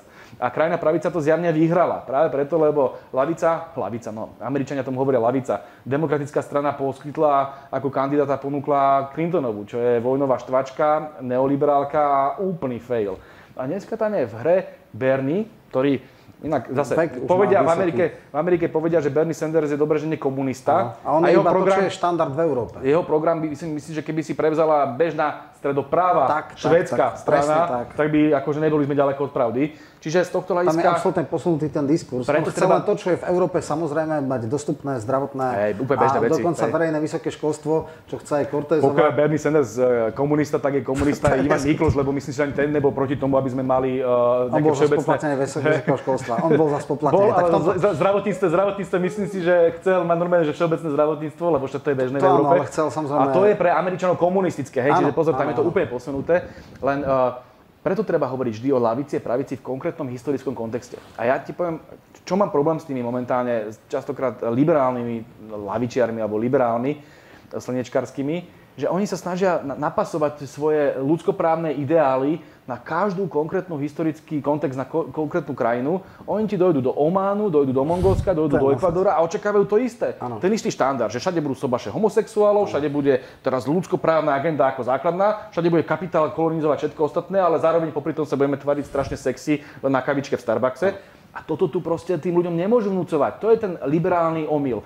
A preto majú čoraz viac pravdu všetci tí antiglobalisti a v, vo filozofii sa tomu hovorí komunitaristi, ktorí hovoria, poďme tie riešenia hľadať na základe histórie, kultúry a konkrétneho kontextu danej krajiny. kontext, presne tak. Logicky. A aj tí socialisti, lavičari musia vždy dbať na kultúrny kontext a keď to prestanú robiť, tak budú presne takí istí inkvizitori alebo takí istí imperialisti, ako boli v dejinách, či už to robili kedysi kresťanskí misionári, neskôr britskí imperialisti kolonizovali Jasne. celý svet a nakoniec nadárodný kapitál, ktorý to robí v mene neoliberalizmu. Takúto hru hrať nemôžeme a musíme rešpektovať iné kultúry. No, e, čo sa týka tých možností reálnych politikov, e, vyšli teda viaceré knihy, známe Ilona Švihlíková, ako sme sa stali kolóniou, alebo v podstate Klenko, ktorý napísal Politika bez moci. A tam vlastne písal o tom, že e, systém je nastavený tak, že možnosť politikov reálne ovplyvňovať e, tie základné, fundamentálne parametre politiky je veľmi obmedzená. Oni môžu jemne nastavať parametrické zmeny. Mimochodom aj prvá e, vláda Smeru vlastne pohla Tomanovej zákonník práce, nejaké parametrické zmeny v zákonníku práce, zavedla sa degresívna odpočítateľná položka, čiže len veľmi kozmeticky sa pohlo s rovnou daňou a v podstate nejaké výrazné progresívne zdanenie sa nikdy nepodarilo, dokonca ani keď vládol Smer samostatný, aj keď samozrejme Smer má e, rôzne spektra a rôzne e, teda záujmové skupiny. Ale čo chcem povedať? E, pýtal som sa napríklad Švihlikovej, čo špičková podľa mňa ľavicová, veľmi rozhľadená ekonomka, napríklad, aké má vôbec napríklad štát šancu ovplyvňovať výšku mzdových teda miest. Ona má e, nejaké priame, dve priame, jeden nepriamy e, nástroj. E, ten priamy nástroj je výška najnižšej mzdy, e, nepriamy nástroj je výška miest v verejnom sektore. A tretiu vec, ktorú má, v Čechách my už nie, je zhodnocované meny voči korune. Hej? Teda ako eurá voči korune. Tam v podstate majú tú paritu možno niekde na 18 korun, dneska sú 25. Čiže postupne sa zhodnocuje ich mena, tým pádom úspory sú toto. To je všetko. Čiže vlastne e, akým spôsobom napríklad môže, ďalšia vec je, napríklad zdanenie korporácií, podstate, keď majú daňové domicily, naši veľkí penťáci boli najprv na Cypre, teraz sú v ostrov Jersey v Lamanskom kanále. V podstate my sme tzv. odtoková ekonomika. Zisky sa vyťahujú, pretože akcionári e, sú v podstate nie s slovenským domicilom a, a vlastne ten zisk 10 miliard e, eur sa vyťahuje z Čiech. Čechy sú viacej, e, čo sa týka vlastníctva výrobnej štruktúry alebo výrobných prostriedkov, viac nacionálne ako Slováci. Slováci majú už najväčší slovenský podnik v Slovenskom je železiarne Podbrezová, ktorý má neviem koľko zamestnancov. Čiže, čiže vlastne aké nástroje môže Opäť mať? sme pri tom istom, že, že bez toho, aby to nedošlo k nejakej deglobalizácii, práve k tomu, aby sme e, zase zmocnili ten národný štát, aby mal kontrolu nad ekonomikou, bez toho s tým nepohneš. A to súvisí aj s tou mzdovou e, štruktúrou. Ja by som pridal ešte jeden krok. Ehm, máš možnosť nastavovať minimálnu mzdu, čo no mimochodom robíme. Hej, to však, pridám ho. Čo... A teraz sa indexuje na 60%, ale nie je to ústavný zákon, čiže príde ďalšia hra, už všetky pravicové to strany. To sme teraz mohli do nekonečna, do nekonečna teraz rozoberať každú z tých tém, ale chcem, chcem to ukončiť. Áno. Áno, minimálnu mzdu robíme maximum a robíme to rekordne a robíme to najviac, ako sa len dá, lebo toto je presne to, čo môžeme pomáhať tým pracujúcim ľuďom pri všetkých tých obmedzeniach globalizácie, o ktorých vieme a ktoré tu fungujú v rámci Európskej únie. Druhú, ktorú si spomínal, bolo že, alebo to by sme mohli spomenúť, je, že môžeme posilňovať odbory. A toto je niečo, čo si všimni, že v každej Ale krajine... strašne klesajú. U Malia nie je 600 tisíc. Toto, však toto. A toto je ten kľúč. Zober si, že prečo vo Švedsku majú takú vysokú životnú úroveň? Prečo majú v týchto škandinávskych krajinách taký silný sociálny štát? Lebo je tam 80% odborová zastrešenosť. To znamená, ľudia sú v odboroch a bojujú za svoje práva. Alebo potom máš druhý model, Francúzsko, kde je síce iba nejakých 20% v odboroch, ale, ale sú tak hluční, že budú v uliciach tak, že žiaden Macron si nedovolí niečo spraviť a keď si to dovolí, tak bude také hnutie žltých hviezd, že, že bude mať veľký problém. A toto tu proste máš v tých krajinách západných, tú tradíciu. Na Slovensku po roku 89 tu došiel tá hegemonia neoliberálov, ktorú tu do, do dneska máš uh, v tej podobe denníka N a SME a tak ďalej ktoré ti budú rozprávať, že odbory to je nejaký bolševizmus a že to je proste predohra k Gulagu a ohrozuje to vlastne trestanie bohatých, alebo ja neviem čo ešte. Vymyslia si takéto nezmysly a tým pádom ľudia si nepôjdu do tých odborov. A jasné, že s tými zamestna- zamestnancami potom ten zamestnávateľ si vytrie, vieš čo, keď budú chcieť zvýšenie platu, lebo bude tam stáť iba jeden človečík, Janko Mrkvička a nebude za ním celá odborová centrála, nepôjdu kolektívnou akciou, no tak jasné, ty chceš zvýšenie platu, tak choď von a zavolá si iného Janka Mrkvičku a nahradí ho. Bez odborov nevyriešiš nikdy nič. A práve preto kolektívne vyjednávanie je kľúčom a my posilňujeme odbory, my s nimi spolupracujeme, my s nimi bojujeme. Však čo spravil prvé Kaník, keď došiel k moci? No zrušil tú tripartitu a, a osekal tie odbory, lebo toto je pravica. A to príde, pokiaľ by e, zase vládli všelijakí Kiskovia, Trubin, Trubanovia a iní Trubirohovia. Čiže z tohto hľadiska musí byť lavica na, na základe týchto vecí silná hľadiska odborov a minimálne mzdy. A toto robíme. A teraz, aby to malo reálny efekt, máš pravdu, že tu musia prejsť aj nejaké globálne procesy, kde Slovensko je naozaj malá, závislá krajina. Slovensko je z 80% závislé na trhu Európskej únie a z veľkého časti to je práve Nemecko, ale Rakúsko, Česko, e, Francúzsko a tak ďalej. Holandsko. E, z tohto hľadiska my si nemôžeme teraz e, všetko určovať, pretrhať všetky väzby a začať tu teraz čisto nejaký model autarkie. Áno, posilňujeme tie sektory, ktoré vieme. Hej, tohle, že čučche. teraz ako práve ten model Severnej Korei asi nebude to, čo chceme. Hej? No. To, to, na tom sa zhodneme. Len asi z druhej strany ani model nejakej úplne otvorenej ekonomiky, ako to dopadli latinskoamerické krajiny, ktoré sa v rámci tej globálnej neoliberálnej paradigmy, a teraz ti poviem príklad, Chile, ktoré vyrábalo víno, Argentína, ktorá sa rozhodla, že bude vyrábať soju, pestovať soju na svetové trhy, alebo máš tie stredoamerické tzv. bananové krajinky, ktoré vyrábajú konkrétne nejaké tropické ovocie a plne sú na tom závislé. A keď sa globálne trhy takto zatrasú, tak tá krajina klakne. Toto je typický neoliberálny model, však si to pamätáme ešte z 19. storočia, David Ricardo, komparatívne výhody. Táto krajina je dobrá v soji, tak bude vyrábať soju. Táto krajina je dobrá v banánoch, bude vyrábať banány. Lenže keď ten globálny trh sa zakolíše, tak to klakne. A, a toto sa stalo... fair trade akože koncept, hej, to hej. znamená, že snažia sa dávať také výkupné ceny, ktoré budú trvalo udržateľné. Ale to, sú, to je, to sú to je liberálne, koncept, to jasné, sú tie liberálne jasné. kaviarenské nezmysly, keď ako máš podstatu toho kapitalizmu a globálneho kapitalizmu v tej podobe, aké je dneska, že všetko rumplujú nadnárodné koncerny, že tam proste nehávajú vytvárať vojny v Afrike, ale čistú otročinu vytvárajú v týchto stredoamerických krajinách a podobne. A potom sa tvári, že Ježiš Fairtrade, Starbucks, čo je jedna z najsvinskejších korporácií, ktoré lavičari po celom svete kritizujú, sa teraz tvári, že oni sú tí féroví, to fair trade. A teraz ten kaviarenský slnečka si zoberie ten svoj kelimok a on si ešte myslí, že pácha nejakú sociálnu spravodlivosť tým, že pije férovú kávu. To sú proste nezmysly. Za férovú cenu. A teraz toto sú práve tie koncepty, ktoré majú de facto utlmiť ten odpor tých ľudí a nezmyselnými témami to prekrývať. Dneska to robia ďaleko inteligentnejšie ako pred desiatimi rokmi. Pred desiatimi rokmi neoliberali ponúkli Kaníka, Mikloša a podobné monštra, ktoré došli a zobrali ešte aj invalidom palice, alebo došiel Miklo s rovnou daňou a s týmito Aha. úplne ultra nezmyslami. A tri všetci si povedali postupne, že ježiš, toto je hrozné, to je tak nesociálne. Už, už aj bežný človek, ktorý nemá nič spoločné s lavicou, si sa chytá za hlavu, že Kánik a Miklo, že to sú monštra. A teraz prišli s novým konceptom. Po kríze 2008, Aha. lebo v 2008 fakt klakol celý ten neoliberalizmus, ukázalo sa, že to nikam nespeje, len k nestabilite a ku krachu. A teraz prišla tá koncepcia takého akože sociálneho liberalizmu. To sú už potom teraz tie nové, nové uh, progresívne prúdy. Áno, Oni to nazývajú že progresívne. A to znamená, je to to isté, ten istý neoliberalizmus, len to nátrú na rúžovo. Že áno, tie korporácie budú ďalej vládnuť, ale poďme sa tváriť, že sme fairový trade, ako fair trade. Áno, áno. Alebo uh, budeme ďalej uh, riešiť vojny a budeme ďalej rumplovať svet a tak ďalej, ale tvárme sa, prekryme to tým, že pôjdeme teraz na dlhový pochod a homosexuáli si budú môcť zobrať, féro si budú môcť zobrať Joška. A tým pádom síce tu ďalej funguje ten odporný kapitalizmus, ktorý tu ničí planetu a ničí ľudí, ale my máme dobrý pocit, lebo sme pomohli Ferovi a Joškovi, že sa môžu zobrať za muža, ženu. Čiže to, to, to sú také nezmysly. No len ja chcem povedať jednu vec.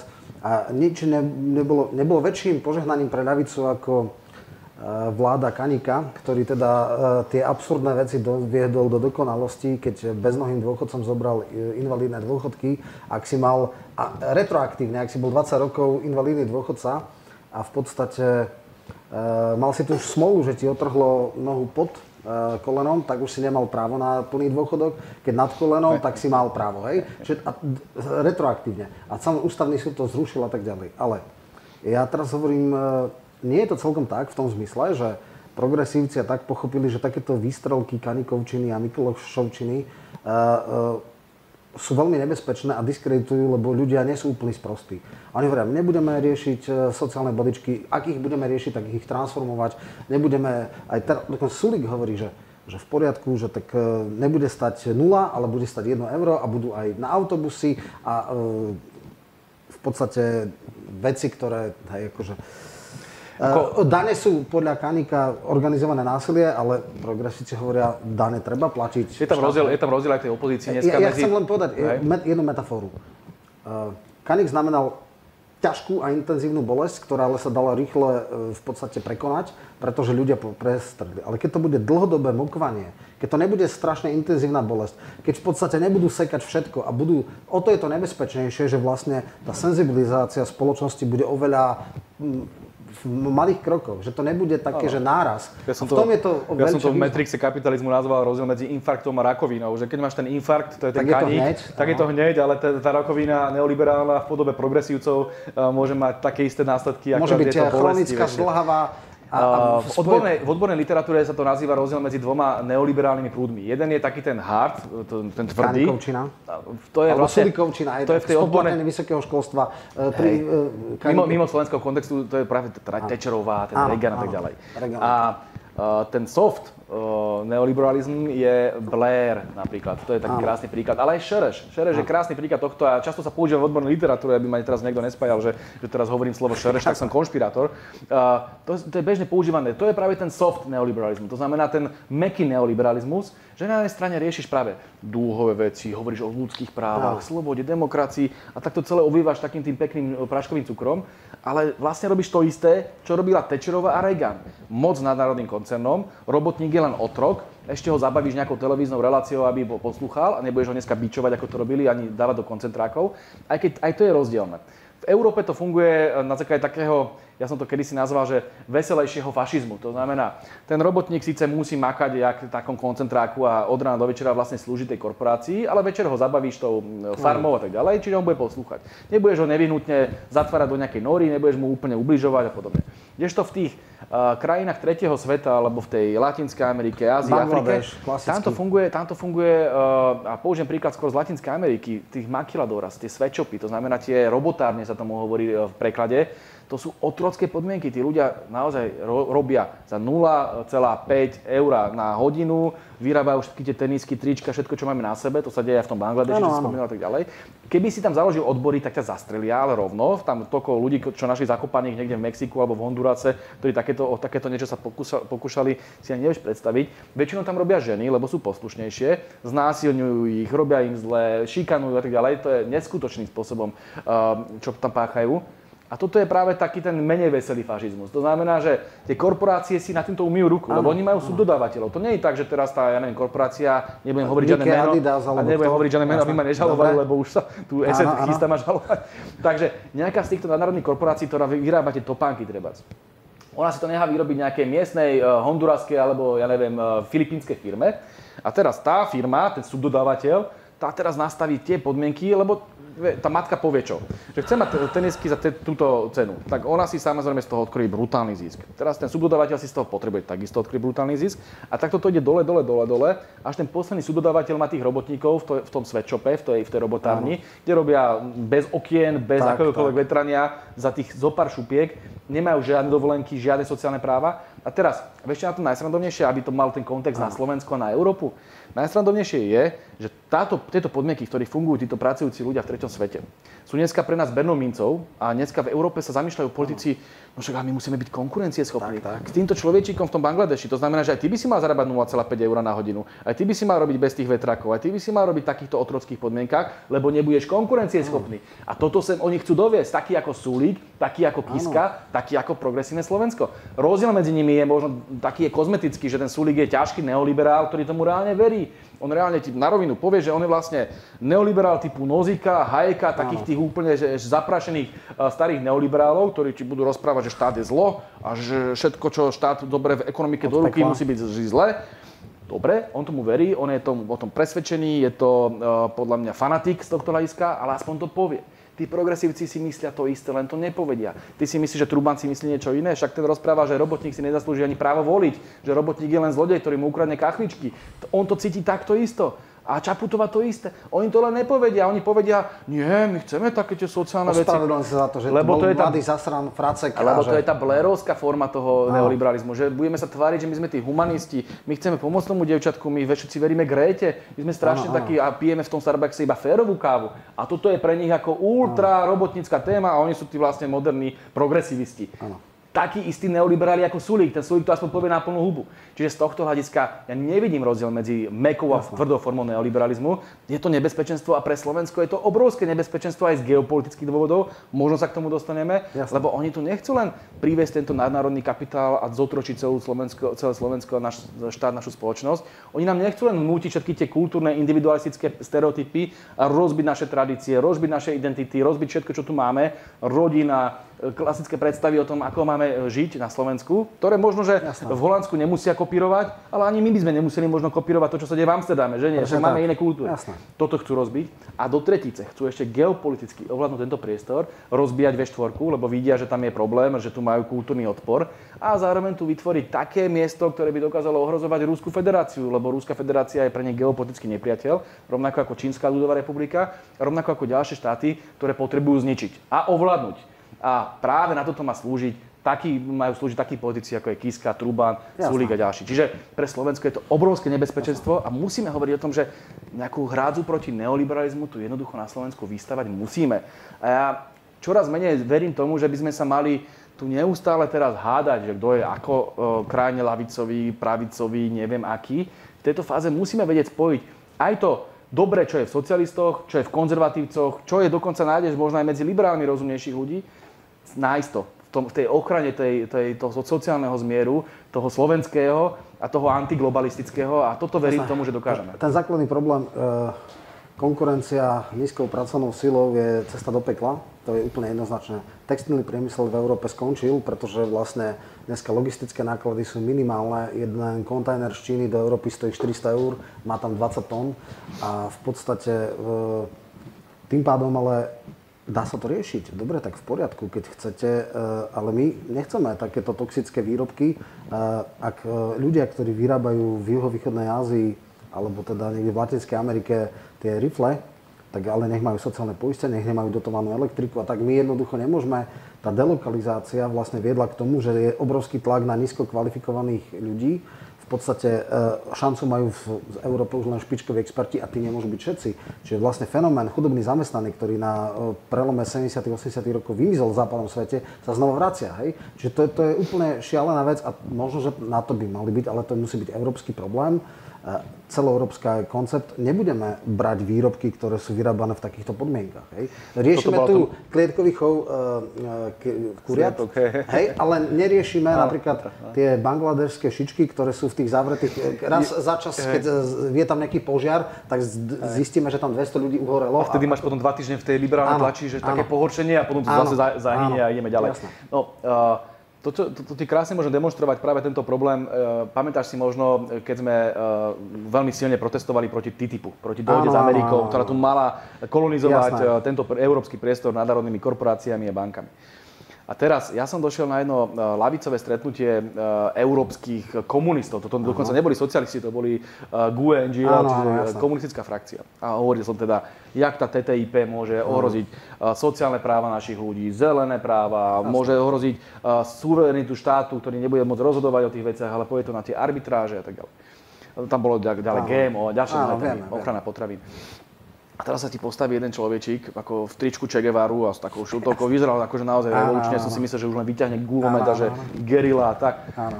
A ten mi hovorí, že ako to, že ste nespomenuli pri TTIP tú najdôležitejšiu vec. No. A som sa teraz tak zháčil, že čo som zabudol, no, že no, no. vykoristovanie he, sociálna rovnosť. Čo som nepovedal? A on hovorí, králiky.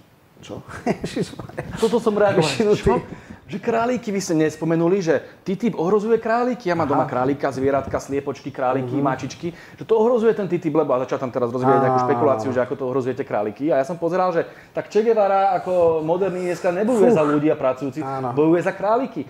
A toto som zažívam pravidelne, že my tu teraz, a, a teraz aby to neznelo cynicky voči zvieratkám, však kto nemá rád e, králiky, no. mačičky, psíčkov, len preboha, keď máte chudobného dieťa, dieťa chudobné uh, slovenskú rodinu, ktorá nevie uživiť svoje dieťa, ktoré uh, otec robí zo dňa na deň, je frustrovaný, ako malo zarába a nejaký, uh, nejaký zbohatlík na ňom brutálne, brutálne zarába, a my teraz ideme rozprávať pri tejto nespravodlivosti, pri tejto nečlovečine, ideme rozprávať, že najväčší problémom sveta sú králiky.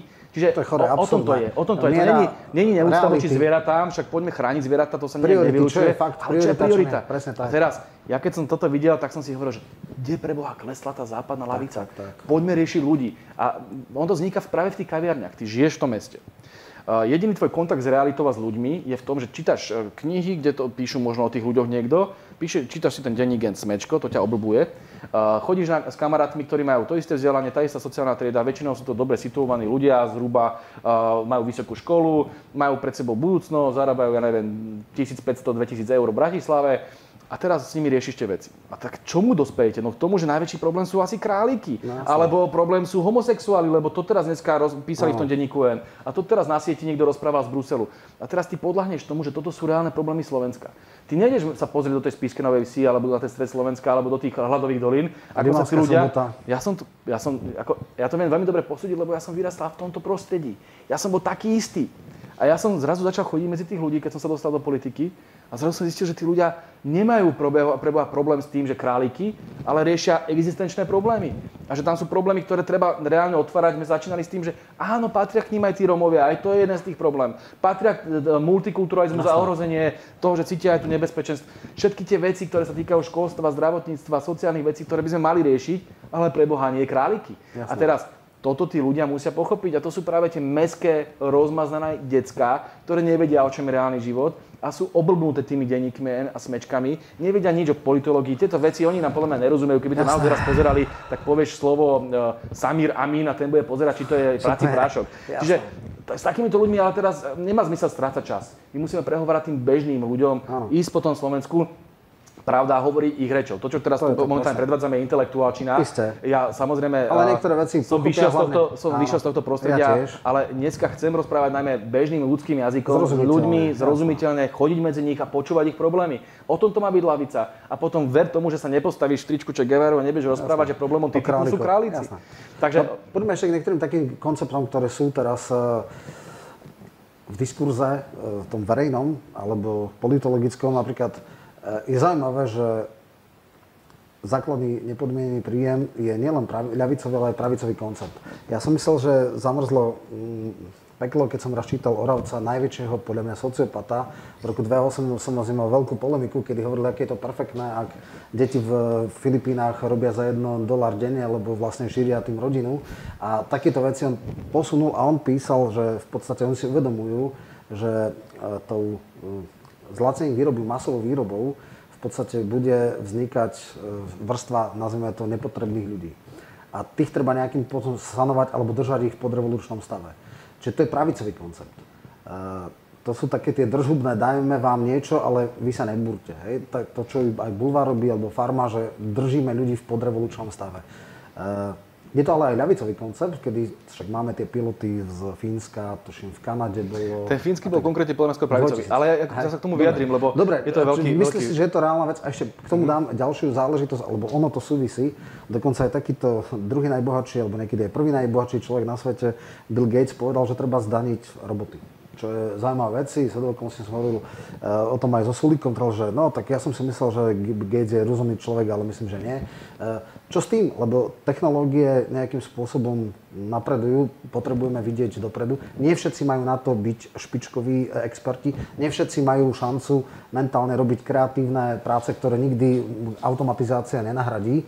A toto je nejaká vízia, máme nejakú demografickú víziu, že teda vymiera Eh, povedzme západná spoločnosť, starne západná spoločnosť, zároveň sa zvyšuje produktivita práce, zároveň sú eh, tie jednoduché práce, manipulačné, v podstate veľmi ohrozené. Hej? Ako, v podstate podstatne menej ľudí vyrába podstatne viacej výrobkov. Ako to riešiť?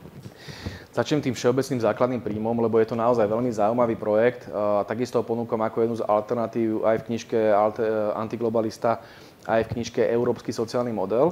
Uh, máš pravdu, že sú dva uh, typy Koncepty. tohto, tohto uh, základného príjmu. Dokonca by som povedal, že aj je ich viacero tých typov. Jeden je to, čo si naznačil, že lavicovi a pravicovi.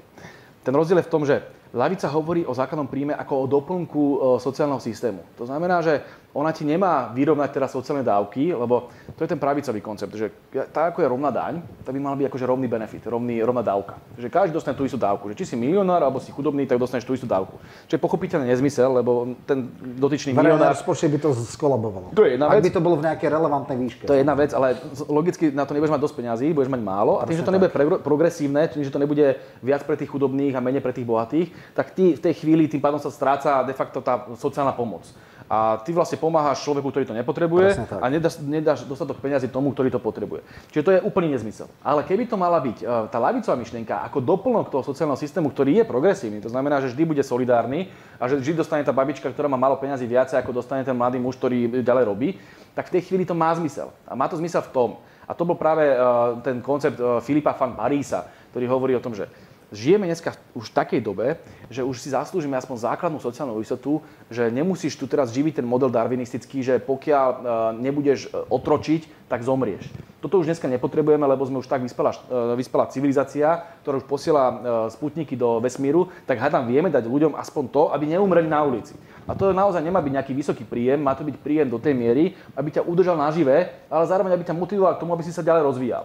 A to je tú, tú sumu teraz nájsť presne sa v jednotlivých krajinách, jednotlivých krajinách, sa, krajinách sa o tom diskutuje a nie je to až taký problém podľa mňa nájsť tú sumu životného minima, ktorú by ti dal štát za každých okolností. Pointa je, že je nepodmienený. Tak. To znamená, že ty nemusíš dokazovať, že si chudobný, nemusíš teraz vymýšľať nejaké veci formuláre, dostávaš to a máš istotu, že ten príjem budeš mať vždy na účte. Toto je jedna z vecí, ktoré som ja vždy obhajoval, ale samozrejme je to veľmi náročné z hľadiska financovania, verejného financovania, ale pokiaľ by niektoré dávky by to zhltlo, zase ono by to malo zase zmysel z toho hľadiska, že niektoré progresívne dávky by to samozrejme nepokrylo a niektoré by to zhltlo. Čiže dá sa to utiahnuť a dá sa to odfinancovať povedzme aj tou Tobinovou daňou, ktorá by bola veľmi uh, dobrým nápadom, ako deglobalizovať. Alebo nejaká iná obdobná daň, Ale možno aj tou daňou na roboty. transakcií. Lebo a veľmi správne dávaš tú súvislosť že on to veľmi súvisí s budúcnosťou. V budúcnosti budeme mať tú revolúciu uh, Industry 4, 4G. alebo že uh, 4. štvrtá, štvrtá industriálna revolúcia. To znamená, že budeme mať ďaleko väčšiu informatizáciu a robotizáciu. To znamená, že tí ľudia zrazu budú nepotrební, že nebudeš potrebovať toho človeka na túto na to úkon, lebo to všetko robí robot. A bude sa vyrábať uh, mnohé veci informačného charakteru, že nepotrebuješ toho pracujúceho 3D človeka. tlačiarne napríklad. Hej, teraz, za daných okolností sa ráta práve spomínaná Ilona Švihlíková, ktorú považujem za neuveriteľne uh, zdatnú Vzdelanú. lavicovú ekonomku, píše o tom, že to vie ohroziť až 80 tuším pracovných miest. To znamená, že my sa vieme dostať o niekoľko desaťročí možno do situácie, že tí ľudia jednoducho tu nebudú mať čo robiť, nebudú mať príjem a budú, bude tu nestabilná spoločnosť. Nazrieme to takto. A áno, toho sa boja aj tí pravičiari. A práve preto hovoria o tom, že títo ľudia musia mať aspoň základnú sociálnu istotu, že dostanú nejaký dôstojný, relatívne dôstojný príjem. A to je práve ten koncept, prečo to zaujíma aj pravicu, aj hlavicu. Lavicu ako doplnok toho progresívneho sociálneho systému a pravicu iba ako takéto držubné, ako si Jasné. spomínal, veľmi zaujímavý výraz. No a teraz, mňa veľmi zaujíma napríklad koncept Josta Espinga Andersena, čo je dánsky sociológ, veľmi významný, ktorý kedysi e, typologizoval sociálne štáty v Európe, je to veľmi zaujímavý autor a hovoril o tom, že keď prichádza teraz tá štvrtá industriálna revolúcia, tak vlastne čo my musíme spraviť, je iba prežiť tú tranzíciu, ten prechod. A e, my vlastne sme kedysi boli polnohospodárske spoločnosti. Prešli sme na priemyselné a áno, chvíľku to bolelo, lebo sme to nezvládli ten prechod. A preto vznikali aj tie revolúcie mnohokrát. Potom prišla tá priemyselná spoločnosť a teraz prichádza postpriemyselná spoločnosť a my musíme len ten prechod zvládnuť, lebo vždy ti vyjde strašne veľké množstvo ľudí, ktorí na to doplatia. A keby sme dokázali týmto ľuďom pomôcť a vedeli by sme ich potom nejakým spôsobom dostať cez túto tranzíciu a potom novú generáciu vzdelávať na tie nové pracovné miesta a modernizovať a tak ďalej, tak to vieme zvládnuť. Keď sa toto nepodchytí, tak tu z toho môže byť nejaká revolúcia, ako vznikla povedzme v Rusku, keď prechádzalo z polnohospodárskej na industriálnu a skončilo to tak, ako to skončilo, lebo tí ľudia boli naozaj uh, na, na tom veľmi zle. Čiže toto hovorí Esping Andersen. Ja sa len obávam toho, že tento model, čo hovorí Esping Andersen, vždy nakoniec pomôže len tým krajinám, ktoré sú na vrchole. To je to centrum. Ale bohaté západoeurópske semiperiférie. e, alebo americké spoločnosti. Ale prípade semiperiférie a periférie tie padnú ešte viac na hubu. Ešte viac sa rozdelia tie nožnice medzi tými, ktorí budú teraz vyrábať 3D technológie a tými, čo budú tam pestovať e, cukrovú repu niekde, niekde ďaleko. A áno, potom sa to v tej globalizácii spraví tak, že ten Bangladeš bude ďalej tú cukrovú repu e, e, pestovať alebo bude šiť tie, tie topánočky a my tam budeme niekde vo Švedsku vyrábať tie 3D technológie a neviem čo ešte. A logicky tam budú zisky v to Švedsku a bude to ešte viac bohatnúť a Švedi budú ešte bohatší, ale potom celý svet bude chudobnieť a z toho môže byť jedine vojna, jedine nestabilita, jedine sociálny, sociálna mizéria. Sever, juh, Čiže obrovské napätia, ktoré toto, sú toto, není, toto naozaj nemôže byť e, riešenie, lebo on sa to týka aj nás. Slovensko momentálne chcú dať ako odkladisko, že tu budú mať e, lacnú pracovnú silu, že tu budú vyrábať práve tie veci, ktoré posúvajú z tých najbohatších spoločností a potom to tak aj vyzerá, že vlastne v jednej korporácii, v tom Volkswagene, alebo nebudem teraz menovať žiadne, v tom Nemecku zarobia, zarobia 3,5 násobne viac ako na Slovensku, lebo sa tam všetky tie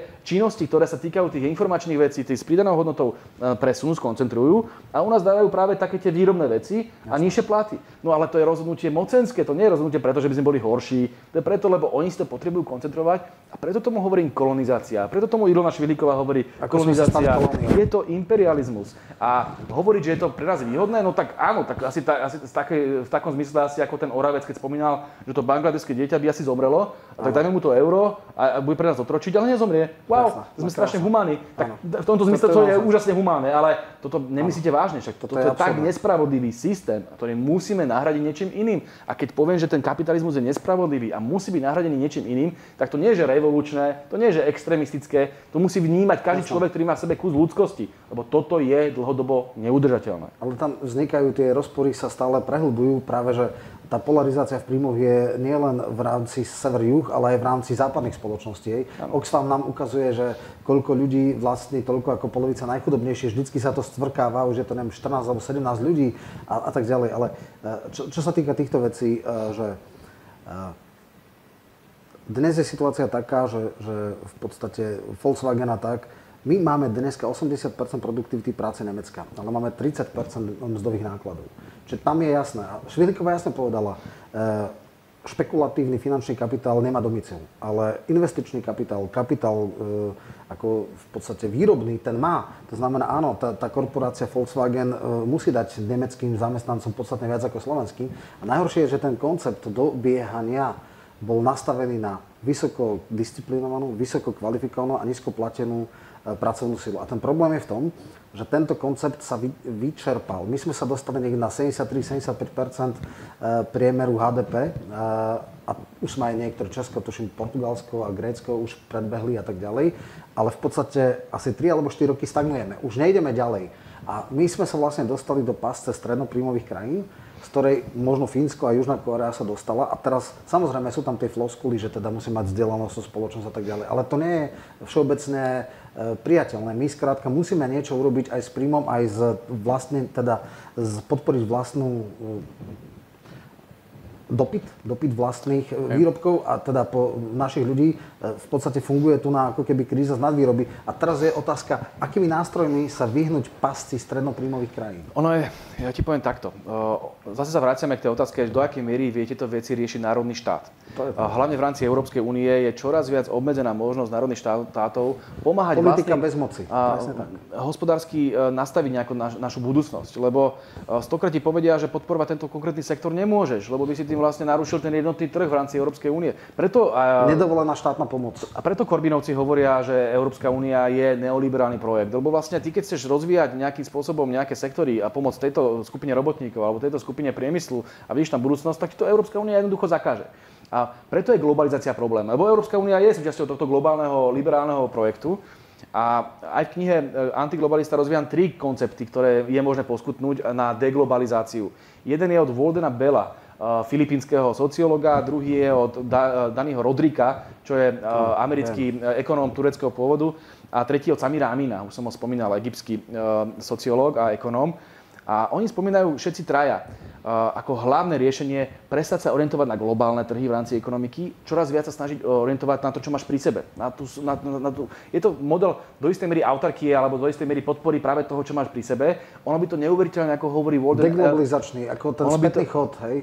To, čo hovorí Voden Bello, ono by to pomohlo aj e, ochrane životného prostredia, lebo dneska na jednej strane vám tu Greta rozpráva o tom, ako treba meniť e, svet, ale z druhej strany celá tá globálna ekonomika, ktorú podporujú práve liberálne ideológie, ktoré, ktoré je ona súčasťou, tak ona vlastne rozvíja ten model, že ty máš dneska dostať to, čo máš na tanieri uh, dneska na večeru z Filipín, z Bangladešu a z Kostariky. To, kým precestuje k tebe na tanier, Áno. tak to minie toľko uh, benzínu a všetkých tých uh, fosíl a tak ďalej, že to tak ničí životné Absolutne. prostredie, aby to bolo lacnejšie. No a toto práve nemá byť. Ty to vieš vyrobiť aj v okolí, vo svojej krajine, len to nemáš také rentabilné, to lebo tam to vyrobia tí otroci lacnejšie. A teraz toto, aby sme zachránili aj planetu, čo hovorí Walden Bell, ale zároveň sociálne práva našich ľudí, aby sme tam zachránili výrobu a tak ďalej, tak sa musíme odvrátiť od toho modelu globalizácie. A teraz oni nehovoria, že teraz sa vráťme teraz do nejakých pevností národných.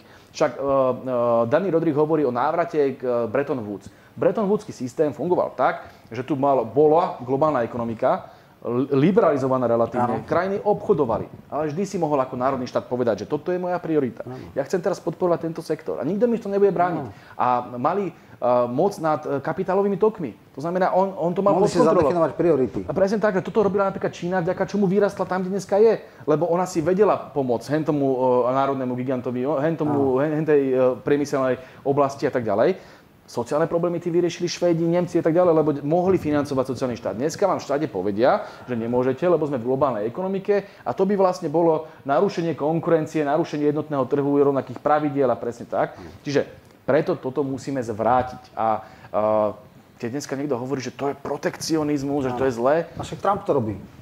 No áno, ale teraz uh, ono to tak fungovalo v podstate od uh, roku 45 až do roku uh, 90 uh, niečo. Tam bol 95, gát, vtedy bola tá obchoda... Hej, GATT, no presne. No keď vzniklo VTO v 95. to bol ten zlom, kedy sa to celé zrútilo, ale dovtedy to fungovalo. A fungoval, to nebol nejaký bohapustý protekcionizmus. Iba v tých konkrétnych odvetviach, kde ten štát potreboval, si to mohol zadefinovať, ale aj tak toto obdobie z hľadiska ekonomického rastu najúspešnejším v dejinách ľudstva. Jasne. Je úspešnejšie ako táto hyperglobalizácia, ako to nazýva Danny Rodrik. Čiže ne, nehovorí nikto, Jasne. že tento hyperglobalizačný model neoliberálny, že štát už neexistuje, že štát nemá moc nad ničím, že štát nemôže regulovať vlastnú ekonomiku, že to je niečo, že to prináša nejaké výhody. No neprináša. Ďaleko no, väčšie výhody by prinieslo. systém. Otázka je, že treba urobiť spätný chod. No, Samozrejme. Ale ten spätný chod tu je dneska na ceste, že presne si spomenul Trumpa. Ale to není len Trump. Však to, to, je to, symptóm. To, symptóm to, to, to vidíš všade, to, to vidíš aj vo Veľkej Británii, to vidíš aj v ďalších krajinách krajinách toto začína rásť. Máme klasický prípad ocele, že v podstate nie sú ochranné clá na ocel a tým pádom e, likviduje sa vlastne európska výroba. Niektoré štáty nie sú producenti, tak im to vyhovuje. Stavbnice, Portugalsko, Južné. Je obrovský problém 28 si... dať na jednotnú... A všimni si, a všimni si, tú, pri... a všimni si tú historickú paralelu. Presne tento model voľného trhu tu už raz bol, to není nič nové, zase sme nevynašli energiu. To tu fungovalo do roku zhruba 33. A vieš, čo sa stalo v roku 33? Áno, 29, Alebo do roku 29 bola veľká hospodárska kríza, celé to krachlo. Potom v roku 33 nastúpil Hitler a toto tu potom prišlo. Čiže my dneska vieme, čo sa tu odohralo na základe neoliberálneho. Dneska je to neoliberálny, vtedy to bol liberálny model. Že proste štát nefunguje, že tu žiadna regulácia, že sa tu obchoduje veselo. A potom to zničilo mnohé sektory ekonomiky v jednotlivých krajinách. Udupávalo to robotníkov, tí sa potom naštvali, volili uh, extrém Áno. a bola z toho vojna. A teraz naozaj si chceme uh, takýto scenár predstavovať aj dneska v situácii 21. storočí? No nechoďme do toho. Proste Aha. regulujme. Vráťme sa minimálne v tomto štádiu aspoň k tým keynesianským regulám, to znamená k tomu Bretton Woodskému systému, ktorý nastavoval John Maynard Keynes a snažme sa to aspoň a Danny Rodrik tiež není nostalgický ekonóm, je jeden z najvýznamnejších ekonómov, e, skôr sociálno-demokratického rázenia, nie je to žiaden e, krajný lavičiar alebo Jasne. niečo podobné, ktorý hovorí, a ako ja teraz nechcem, aby sme sa vrátili do Bretton Woods, však sme v nejakom inom štádiu, ale existuje toľko možných e, všetkých opt-outov v rámci dohôd, všetkých možných alternatív. Však ten tie dohody medzinárodného obchodu môžu fungovať ako semafory na ceste, že ťa nenútia ísť tou cestou, ako ty môžeš ísť ktorou cestou chceš, ale hovoria ti, kedy ňou môžeš ísť, ako ňou môžeš ísť. To je vlastne pravidla cestnej premávky. Výborný príklad používa, že áno, otvorme okno, a dajme tam sieť na komáre, aby tam nešla tá špína. To znamená, to všetko má riešenia. Keď si sa bavil o tom, že či existujú nejaké alternatívy, tých alternatív je x, strašne veľa. Ako mozaika, nie je to cel, ucelený koncept. A k tomu ale tam najkritizovanejšou vecou je, a to už bude skoro koniec, ale ešte asi zo dve, tri otázky, je e, tzv. základná sociálna dávka, ktorá ale ani tá nie je nepodmienená aj v absolútne zúfalej výške 62 eur a ešte je podmienená nejakými aktivačnými prácami. Viem, že to bola veľká diskusia, možno aj vnútri Smeru, časť ľudí boli, že táto dávka by nemala byť podmienená. V podstate to už bolo keď hovoríme o tom mikropodmienok, tak aj e, Nikolsonová hovorila, že teda tí, čo nebudú aktívni, tak dostanú 30 eur a ja neviem, jedno teplé jedlo, jedlo denne.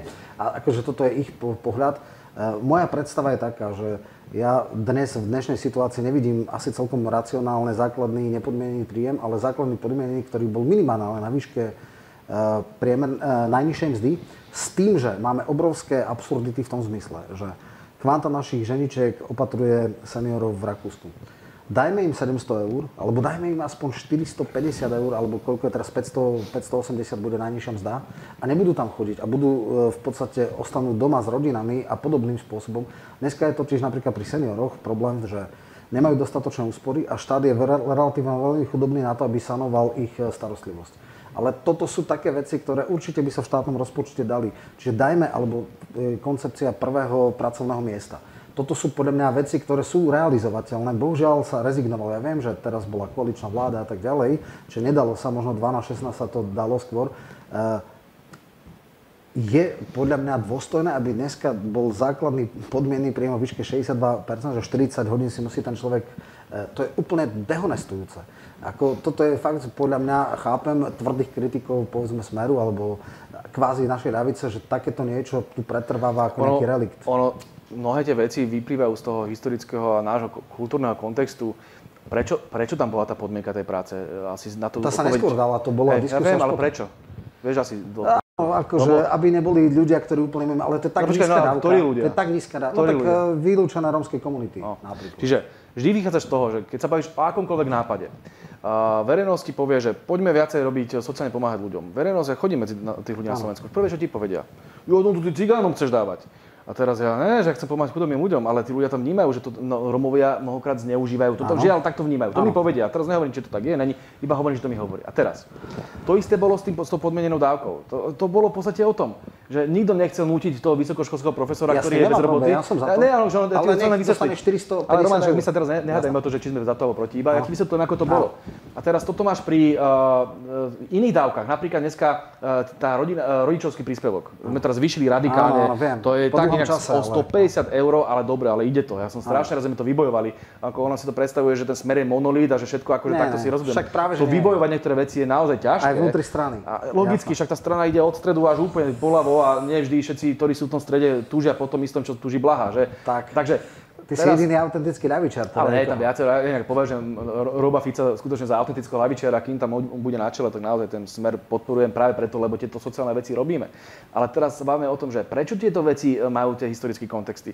Prečo nemali vo Švedsku? Prečo vo Švedsku dokázali tie veci po uh, roku 32, keď prišiel ten Per Albin Hansom s tým Folkhemetom, že ľudový dom, on mal ideu. Pre každého Švéda to musí byť bývanie, musí to byť sociálna starosti. Krásna idea. Ale prečo to fungovalo? Lebo to bolo iba o Švedoch. To bolo proste vo Švedsku vtedy žil iba, homogénna spoločnosť. iba homogénna spoločnosť Švédov. Nikto iný. Dneska to už je trošku iné. To teda a, dneska si, iné. a dneska si to proste sa pýtam tých ľudí aj vo Švedsku, keď som bol a oni mi hovoria, že budeme tam živiť tých a, Arabov a tak ďalej. Áno. Už tam cítiš mnohokrát aj tento druh uh, argumentov. Opäť, uh, teraz ho nehodnotím, iba Áno. hovorím, že tam je. Na Slovensku ho máš úplne, si ho máš vždy. Vždy pri každom sociálnom opatrení sa všetci boja, aby to nezneužívali Rómovia. A teraz ako to vieš zabezpečiť tak, aby to reálne nebolo uh, týmto spôsobom atakované? Tak musíš robiť takéto všelijaké podmienky. To znamená, že áno, Uh, lebo to, áno, Roma, Roma to odradí, robí tú verejnú prácu, takže nebude tú dávku po, požívať. Čiže takéto podmienky dávaš. A nerobíš to preto, lebo by si teraz tým ľuďom chcel takto ich šikanovať, ale preto, aby si vyriešil priechodnosť tých vecí, aby to ľudia chápali, že to je pre nich myslené a nie je to myslené takto. Tam sa to, že to je pod úrovnom, hlboko pod úrovnom najnižšej mzdy. Hej, hej, to, to, to, je iná vec. Hej, to, jasné, to je iná vec. Ale teraz sa bavíme o tej podmienke, že prečo tam je podmienený. Uh, inak ten myšlienka toho podmieneného príjmu je od Klausa Ofeho, mne sa to veľmi páči, že nežijeme v spoločnosti, ktorá dokáže tolerovať, že niekto sa vyvaluje na gauči a bude dostávať základný príjem. Keby to bolo podmienené tým, že bude robiť nejakú verejnú prospešnú činnosť alebo vzdelávať deti alebo niečo, tak to je ďaleko priechodnejšie. Ale to som teraz iba odbočil. A teraz, to isté bolo s tými rodinnými, uh, s rodičovským príspevkom. Tak o 150 eur sme to zvýšili, a teraz uh, otázka je, prečo sme nešli napríklad na model, čo je v Polsku, kde sa veľmi páči, aj keď to s tým prišla konzervatívna strana uh, PIS, ale prišla s výborným nápadom, že dávať tých 500 plus Každá rodina s e, viac než dvoma deťmi a dajú to dokonca už... Orbán to tiež robí, tam má... e, Dostane 500 znížený- zlotých uh, na, mesačne, však to, je, to, to ťa tak motivuje, aby si uh, mal deti, aby si sa staral o rodinu, tie ženám to pomáha a tak ďalej. Čiže prečo sme to neurobili? No tak, e, kto by, akože, čo by bol prvý protiargument druhej strany? No jasné, teraz budú Rómovia chodiť a budú si teraz vyberať a budú to zneužívať a tak ďalej. No tak ty to musíš spraviť tak inteligentne, aby si to podmenil tým, že si predtým pracoval a tak ďalej. Čiže nehovorím, že to je iba o tých Rómov. Je, hovorím o to, že o tom, aby tie veci boli uh, vysvetliteľné väčšinovému Jasné. r- pracujúcim ľuďom, aby to nesabotovali potom všelijakí súlikovia, ktorí budú hovoriť, no jasné, iba sa to bude zneužívať. A na tomto možno stokrát zakapie aj socializmus, že si tí ľudia povedia, a teraz ja teraz nejdem hodnotiť, či teraz je to fér, nefér a tak ďalej. To teraz není tá diskusia Jasné. asi o tomto. Ale naozaj na Slovensku ten fenomén tu je. A my to musím, musíme pracovať a byť realistickí. A teraz, keď vám dojde potom zo Švedska nejaký, z, nejaký Expert, Mudrland, z nejakej mimovládky, ktorú financuje nejaká, ne- nejaká nadácia od americkej vlády a on teraz vám dojde rozprávať o tom, ako, akože, ako sú tí Romovia, aké majú práva, aký je skvelý multikulturalizmus a ľudské práva. Jasné, jasné. No a ja Je som to takto išiel potom do tej osady jednej e, na východe Slovenska, rozprával som sa so starostom. Ten človek mal ďaleko viac pochopenia pre rómsku otázku ako ktorýkoľvek z týchto liberálnych Expertov. bláznov zo Štokholmu, lebo ten s nimi žije. A áno, má niekedy také veci, ktoré by asi ten Šved považoval za rasistické, ale zároveň by tým Rómom ďaleko viac pomohol a chcel pomôcť, lebo ich pozná, vedia. On vám povie, že hm, tak tam máme problém s tým, že títo deti nevedia aj s príborom. Už by sa Šved to povedal, že ak sa takto môže dovoliť, ponižujúco sporo vyjadrovať o Rómoch, no ale reálne tam ten problém majú. tak. No a teraz, ja som sa do tej osady išiel pozrieť. Uh, to, to, to, keby, to keby si videl, však asi si bol v nejakej osade. To, a on mi rozprával. No znásilňujú tam tie malé deti, bratia, rodičia. A to je v poriadku z hľadiska Incest, ľudských práv? To je z hľadiska ľudských práv najlepšie, že to chceme podporovať. A teraz, keby si tie deti zobral, tej rodine a snažil sa to spraviť nejako, že, že, že im pomôžeš ako To štát. bol austrálsky model, to, ktorý sa Už je to ale neosvedčil, to porušenie ľudských práv. Presne tak. Je to A veľmi on mi hovoril, za socializmu tí Rómovia boli pod kontrolou, lebo museli robiť. Áno. A to, to bolo to podmienené, že dostali tie dávky, Tak. alebo dostali tie peniaze, lebo museli robiť. Áno, za, druhé si, za druhé si tie osady roz, ro, rozpustil, že si to dal, proste rozdelili si to do... Nebolo to tiež možno ne, pre niektoré uh, Ale mali komunity. základné pracovné návyky, to je to A podstatné. teraz dá si im mnohokrát vzdelanie, dá si im šancu, aby sa vymanili z tohto prostredia, ale to už dneska nemôžeš, lebo to už je porušenie ich ľudských práv. A potom oni ešte navyše mi rozprávali, že on tam mali aj autoritu policajti, no tak keď tam došiel za socializmu policajt a zobral toho, toho Róma, ktorý dajme tomu niečo ukradol, dal ho do väzenia. Tak ten Róm v tom väzení musel tvrdo pracovať a netešil sa tam. Dneska tam chodia prezimovať, že niečo ukradnú len aby tam prezimovali, lebo majú ľudské práva a nemusia makať. Čiže toto Jasné. sú veci a teraz tí ľudia sú z toho naštvatí. A teraz ideš po Slovensku. A oni potom budú voliť e, extrémnu pravicu len preto, lebo sú naštvatí. Namiesto toho, aby volili... riešenia, ktorá nemá riešenia. A lavica ponúka riešenia len tým, že je taká strašne politicky korektná, že o tých veciach nehovorí a že teraz budeme dávať za dosť švedským, e, švedským e, liberálom z coffee shopov, lebo to je proste tá naša Berna minca, ktorí v živote živého Roma nevideli, tak týmto budeme teraz akože sa pod, podhadzovať, že áno, áno, jasné, ľudské práva a nebudeme riešiť reálny problém. Však my tým ľuďom chceme pomôcť. Dobre, mňa, iná vec je, že ja som za to, nech je základný podmienný príjem, ktorý je strašne veľa vecí, veľmi dôležitých, veľmi potrebných, ktoré jednoducho nie sú financované, pretože je malý štát alebo sú nízke úspory seniorov. A vedel by som 4 alebo 5 ledecký robí dobré veci typu že v podstate zapojil, robí obecné podniky a tak ďalej. Prišiel nejaký pilotný, eh, je to oveľa lepší koncept, ako robí KUFA, ktorý je čiste ako sociálny, hej, v podstate záchranná loď. Ešte predposlednú otázku a už v podstate... A som toho Ledeckého témou- nejakým spôsobom moc neglorifikoval, to je veľmi špecifický príklad. Chod sa porozprávať s tými O, ľuďmi, ktorí žijú v tom okolí. ja viem, je to PR. ne- Povedzme, že- Neoliberálov by som neospojoval a... Dobre. Nechajme to teraz tak, To- no. to ne. Predposledná otázka. Už asi veľká, veľká, musíme- veľká, veľká téma. Hej, veľká téma. Aha, dobre, tak už skončíme pomaličky.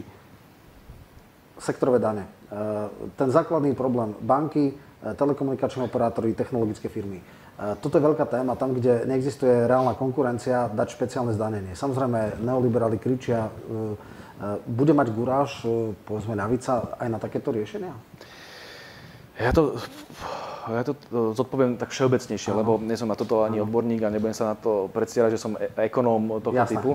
Len keď hovoríme o všetkých tých veciach, ako rastie nerovnosť a rastie v každej európskej spoločnosti, hovoríme o tom, ako rastú zisky tým korporáciám, bankám a tak oni ďalej. majú, v podstate neplatia dane. Tam bolo Írsko kontra Európska únia. Z 0,13% z obratu. Hej, to sme, to, to, to sme všetko riešili, jasné, hej. A zase o tom veľa píšem aj v, v tom antiglobalistovi, ale teraz sa bavíme o tom, že keď chceme mať na také projekty, ktoré by pomáhali ľuďom, a vrátane základného príjmu, vrátane všetkých tých vecí, ktoré si správne spomínal, no poďme dať vyššiu dávku základného životné minimum. Ale z čoho? A keď máš na Slovensku diskurs nastavený, nastavený. A opäť nastavujú ho tak tie neoliberálne médiá, ktoré vlastnia tí, ktorí to potrebujú takto mať nastavené. To znamená veľké korporácie, veľké finančné skupiny, Penta, ESET a tak ďalej. Tí to potrebujú, aby tu teraz bol diskurs a hegemonia tých názorov, že musíš mať čo najnižšie dane, progresívne danie je zločin, lebo trestáš Áno. bohatých a podobne. Pomaly nad nezmysl... 10 je už bolševizmus. A, tie, a je presne, keď Blaha povie, že chce sociálny štát ako vo Švedsku, tak je tu Vladimír Ilič Lenin. Jasné. A teraz, toto uh, budeš neustále, neustále budeš bulikať ľudí s takýmito hovadinami, tak potom jasné, že ten štát nebude môcť vyberať dostatok peňazí. A potom máš ešte ten druhý mýtus, že to sa všetko rozkradlo a keby sa nekradlo, tak by tam, no som veľmi zvedavý, keby to došli absurdné, k moci. Matovičovské veci, to je A teraz, akože, ty máš tým pádom menej peňazí logicky, lebo vyberáš iba, máš asi jedno z najnižších daňových zaťažení na, uh, v Európskej únii logicky vyberáš úplne oveľa, oveľa, oveľa, oveľa menej peňazí ako Rakúšania, Nemci, Švedi a tak ďalej, ktorí potom logicky majú lepšie zdravotníctvo, školstvo a všetko majú lepšie, lebo vyberajú viacej. A teraz my nemôžeme vybrať viacej, lebo by sme boli bolševici, ale očakávajú od nás ten výkon, aký je vo Švedsku a v Nemecku. Toto je ten základný problém. A teraz tým pádom to vyhovuje samozrejme tým mm, korporáciám, ktoré vlastnia tie médiá, ktoré tento príbeh dávajú do, do, do eteru. A tie korporácie potom majú brutálne zisky, a tie, ktoré tie zisky nemajú na Slovensku, tak si presne odbehnú do Írska, alebo odbehnú do Holandska, do Luxemburska, na Cyprus. napríklad ziskovosť bank na Slovensku je oveľa vyššia, než napríklad v cerských, e, tento, teda v materských a tento, tento problém, ale to sú dva, dva rozdielne problémy. Jeden je ten slovenský, toto, čo som vravel, no. že kvôli tomuto máme takýmto spôsobom problém a musíme prerážať ten neoliberálny diskurs, ale práve tí, ktorí ho dneska nás kritizujú, že málo sociálne pomáhame, tak tí by ho najradšej čo najviac e, Jasne. forsírovali, čiže toto je ten paradox. A jediný, kto to vie nejakým spôsobom pomáhať tomu sociálnemu diskurzu a tým socialistickým riešeniam my. Nikto, nikto tu není.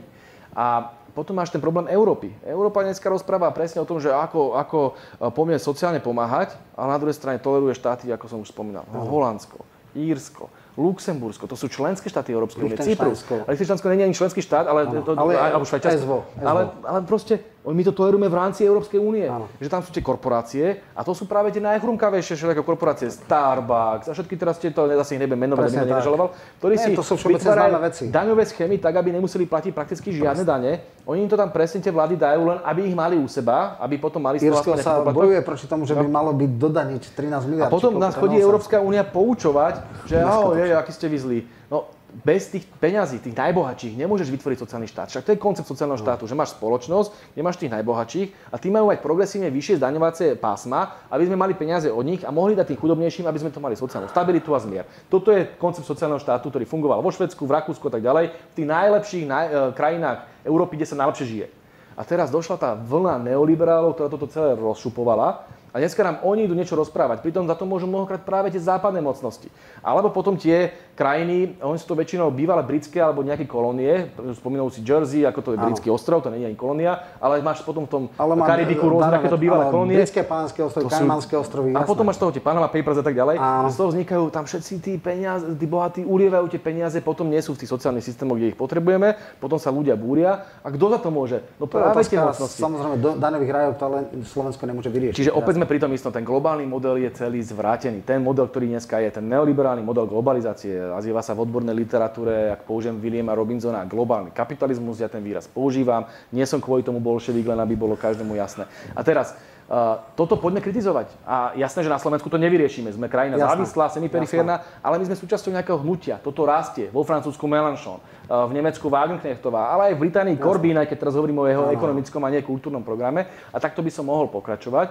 Čiže poďme sledovať tieto prúdy, poďme sa snažiť tomu pomáhať, ale nikdy sa nesnažme otrhávať od bežných pracujúcich ľudí, a to bude asi posledná myšlienka, lebo žiaľ musím ísť, že musíme byť vždy s nimi, musíme chrániť ich práva a keď vidím, že ich hlavné problémy sú sociálne práva, ekonomika, zamestnanosť, mzda a tak ďalej, tak nebudem riešiť králiky pri všetkej úcte ku králikom. Že? Čiže toto som chcel povedať, o tomto musí byť lavica. A pokiaľ takáto tradičná, klasická lavica bude na Slovensku, verím tomu, že budeme vyhrávať voľby a verím tomu, že zastavíme týchto liberálov, lebo to je naša dnešná hlavná Zastavme ich, bratia. E, veľa tém sme otvorili, určite sme nenašli na všetko riešenia. Uvidíme, čo to bude o rok ale som veľmi rád, že e, takáto diskusia odznela. Je veľmi smutné, že nikdy nesmie niečo také odznieť na pôde verejnoprávnej televízie, ale to už asi realita. E, veľmi pekne ti ďakujem za e, návštevu. Verím, že to bolo zaujímavé a bude aj pre divákov. A možno, že o rok uvidíme, ako na tom budeme. Či sa nájdú riešenia alebo nie, tak možno o rok znova. Ďakujem pekne za pozvanie. Všetko dobré.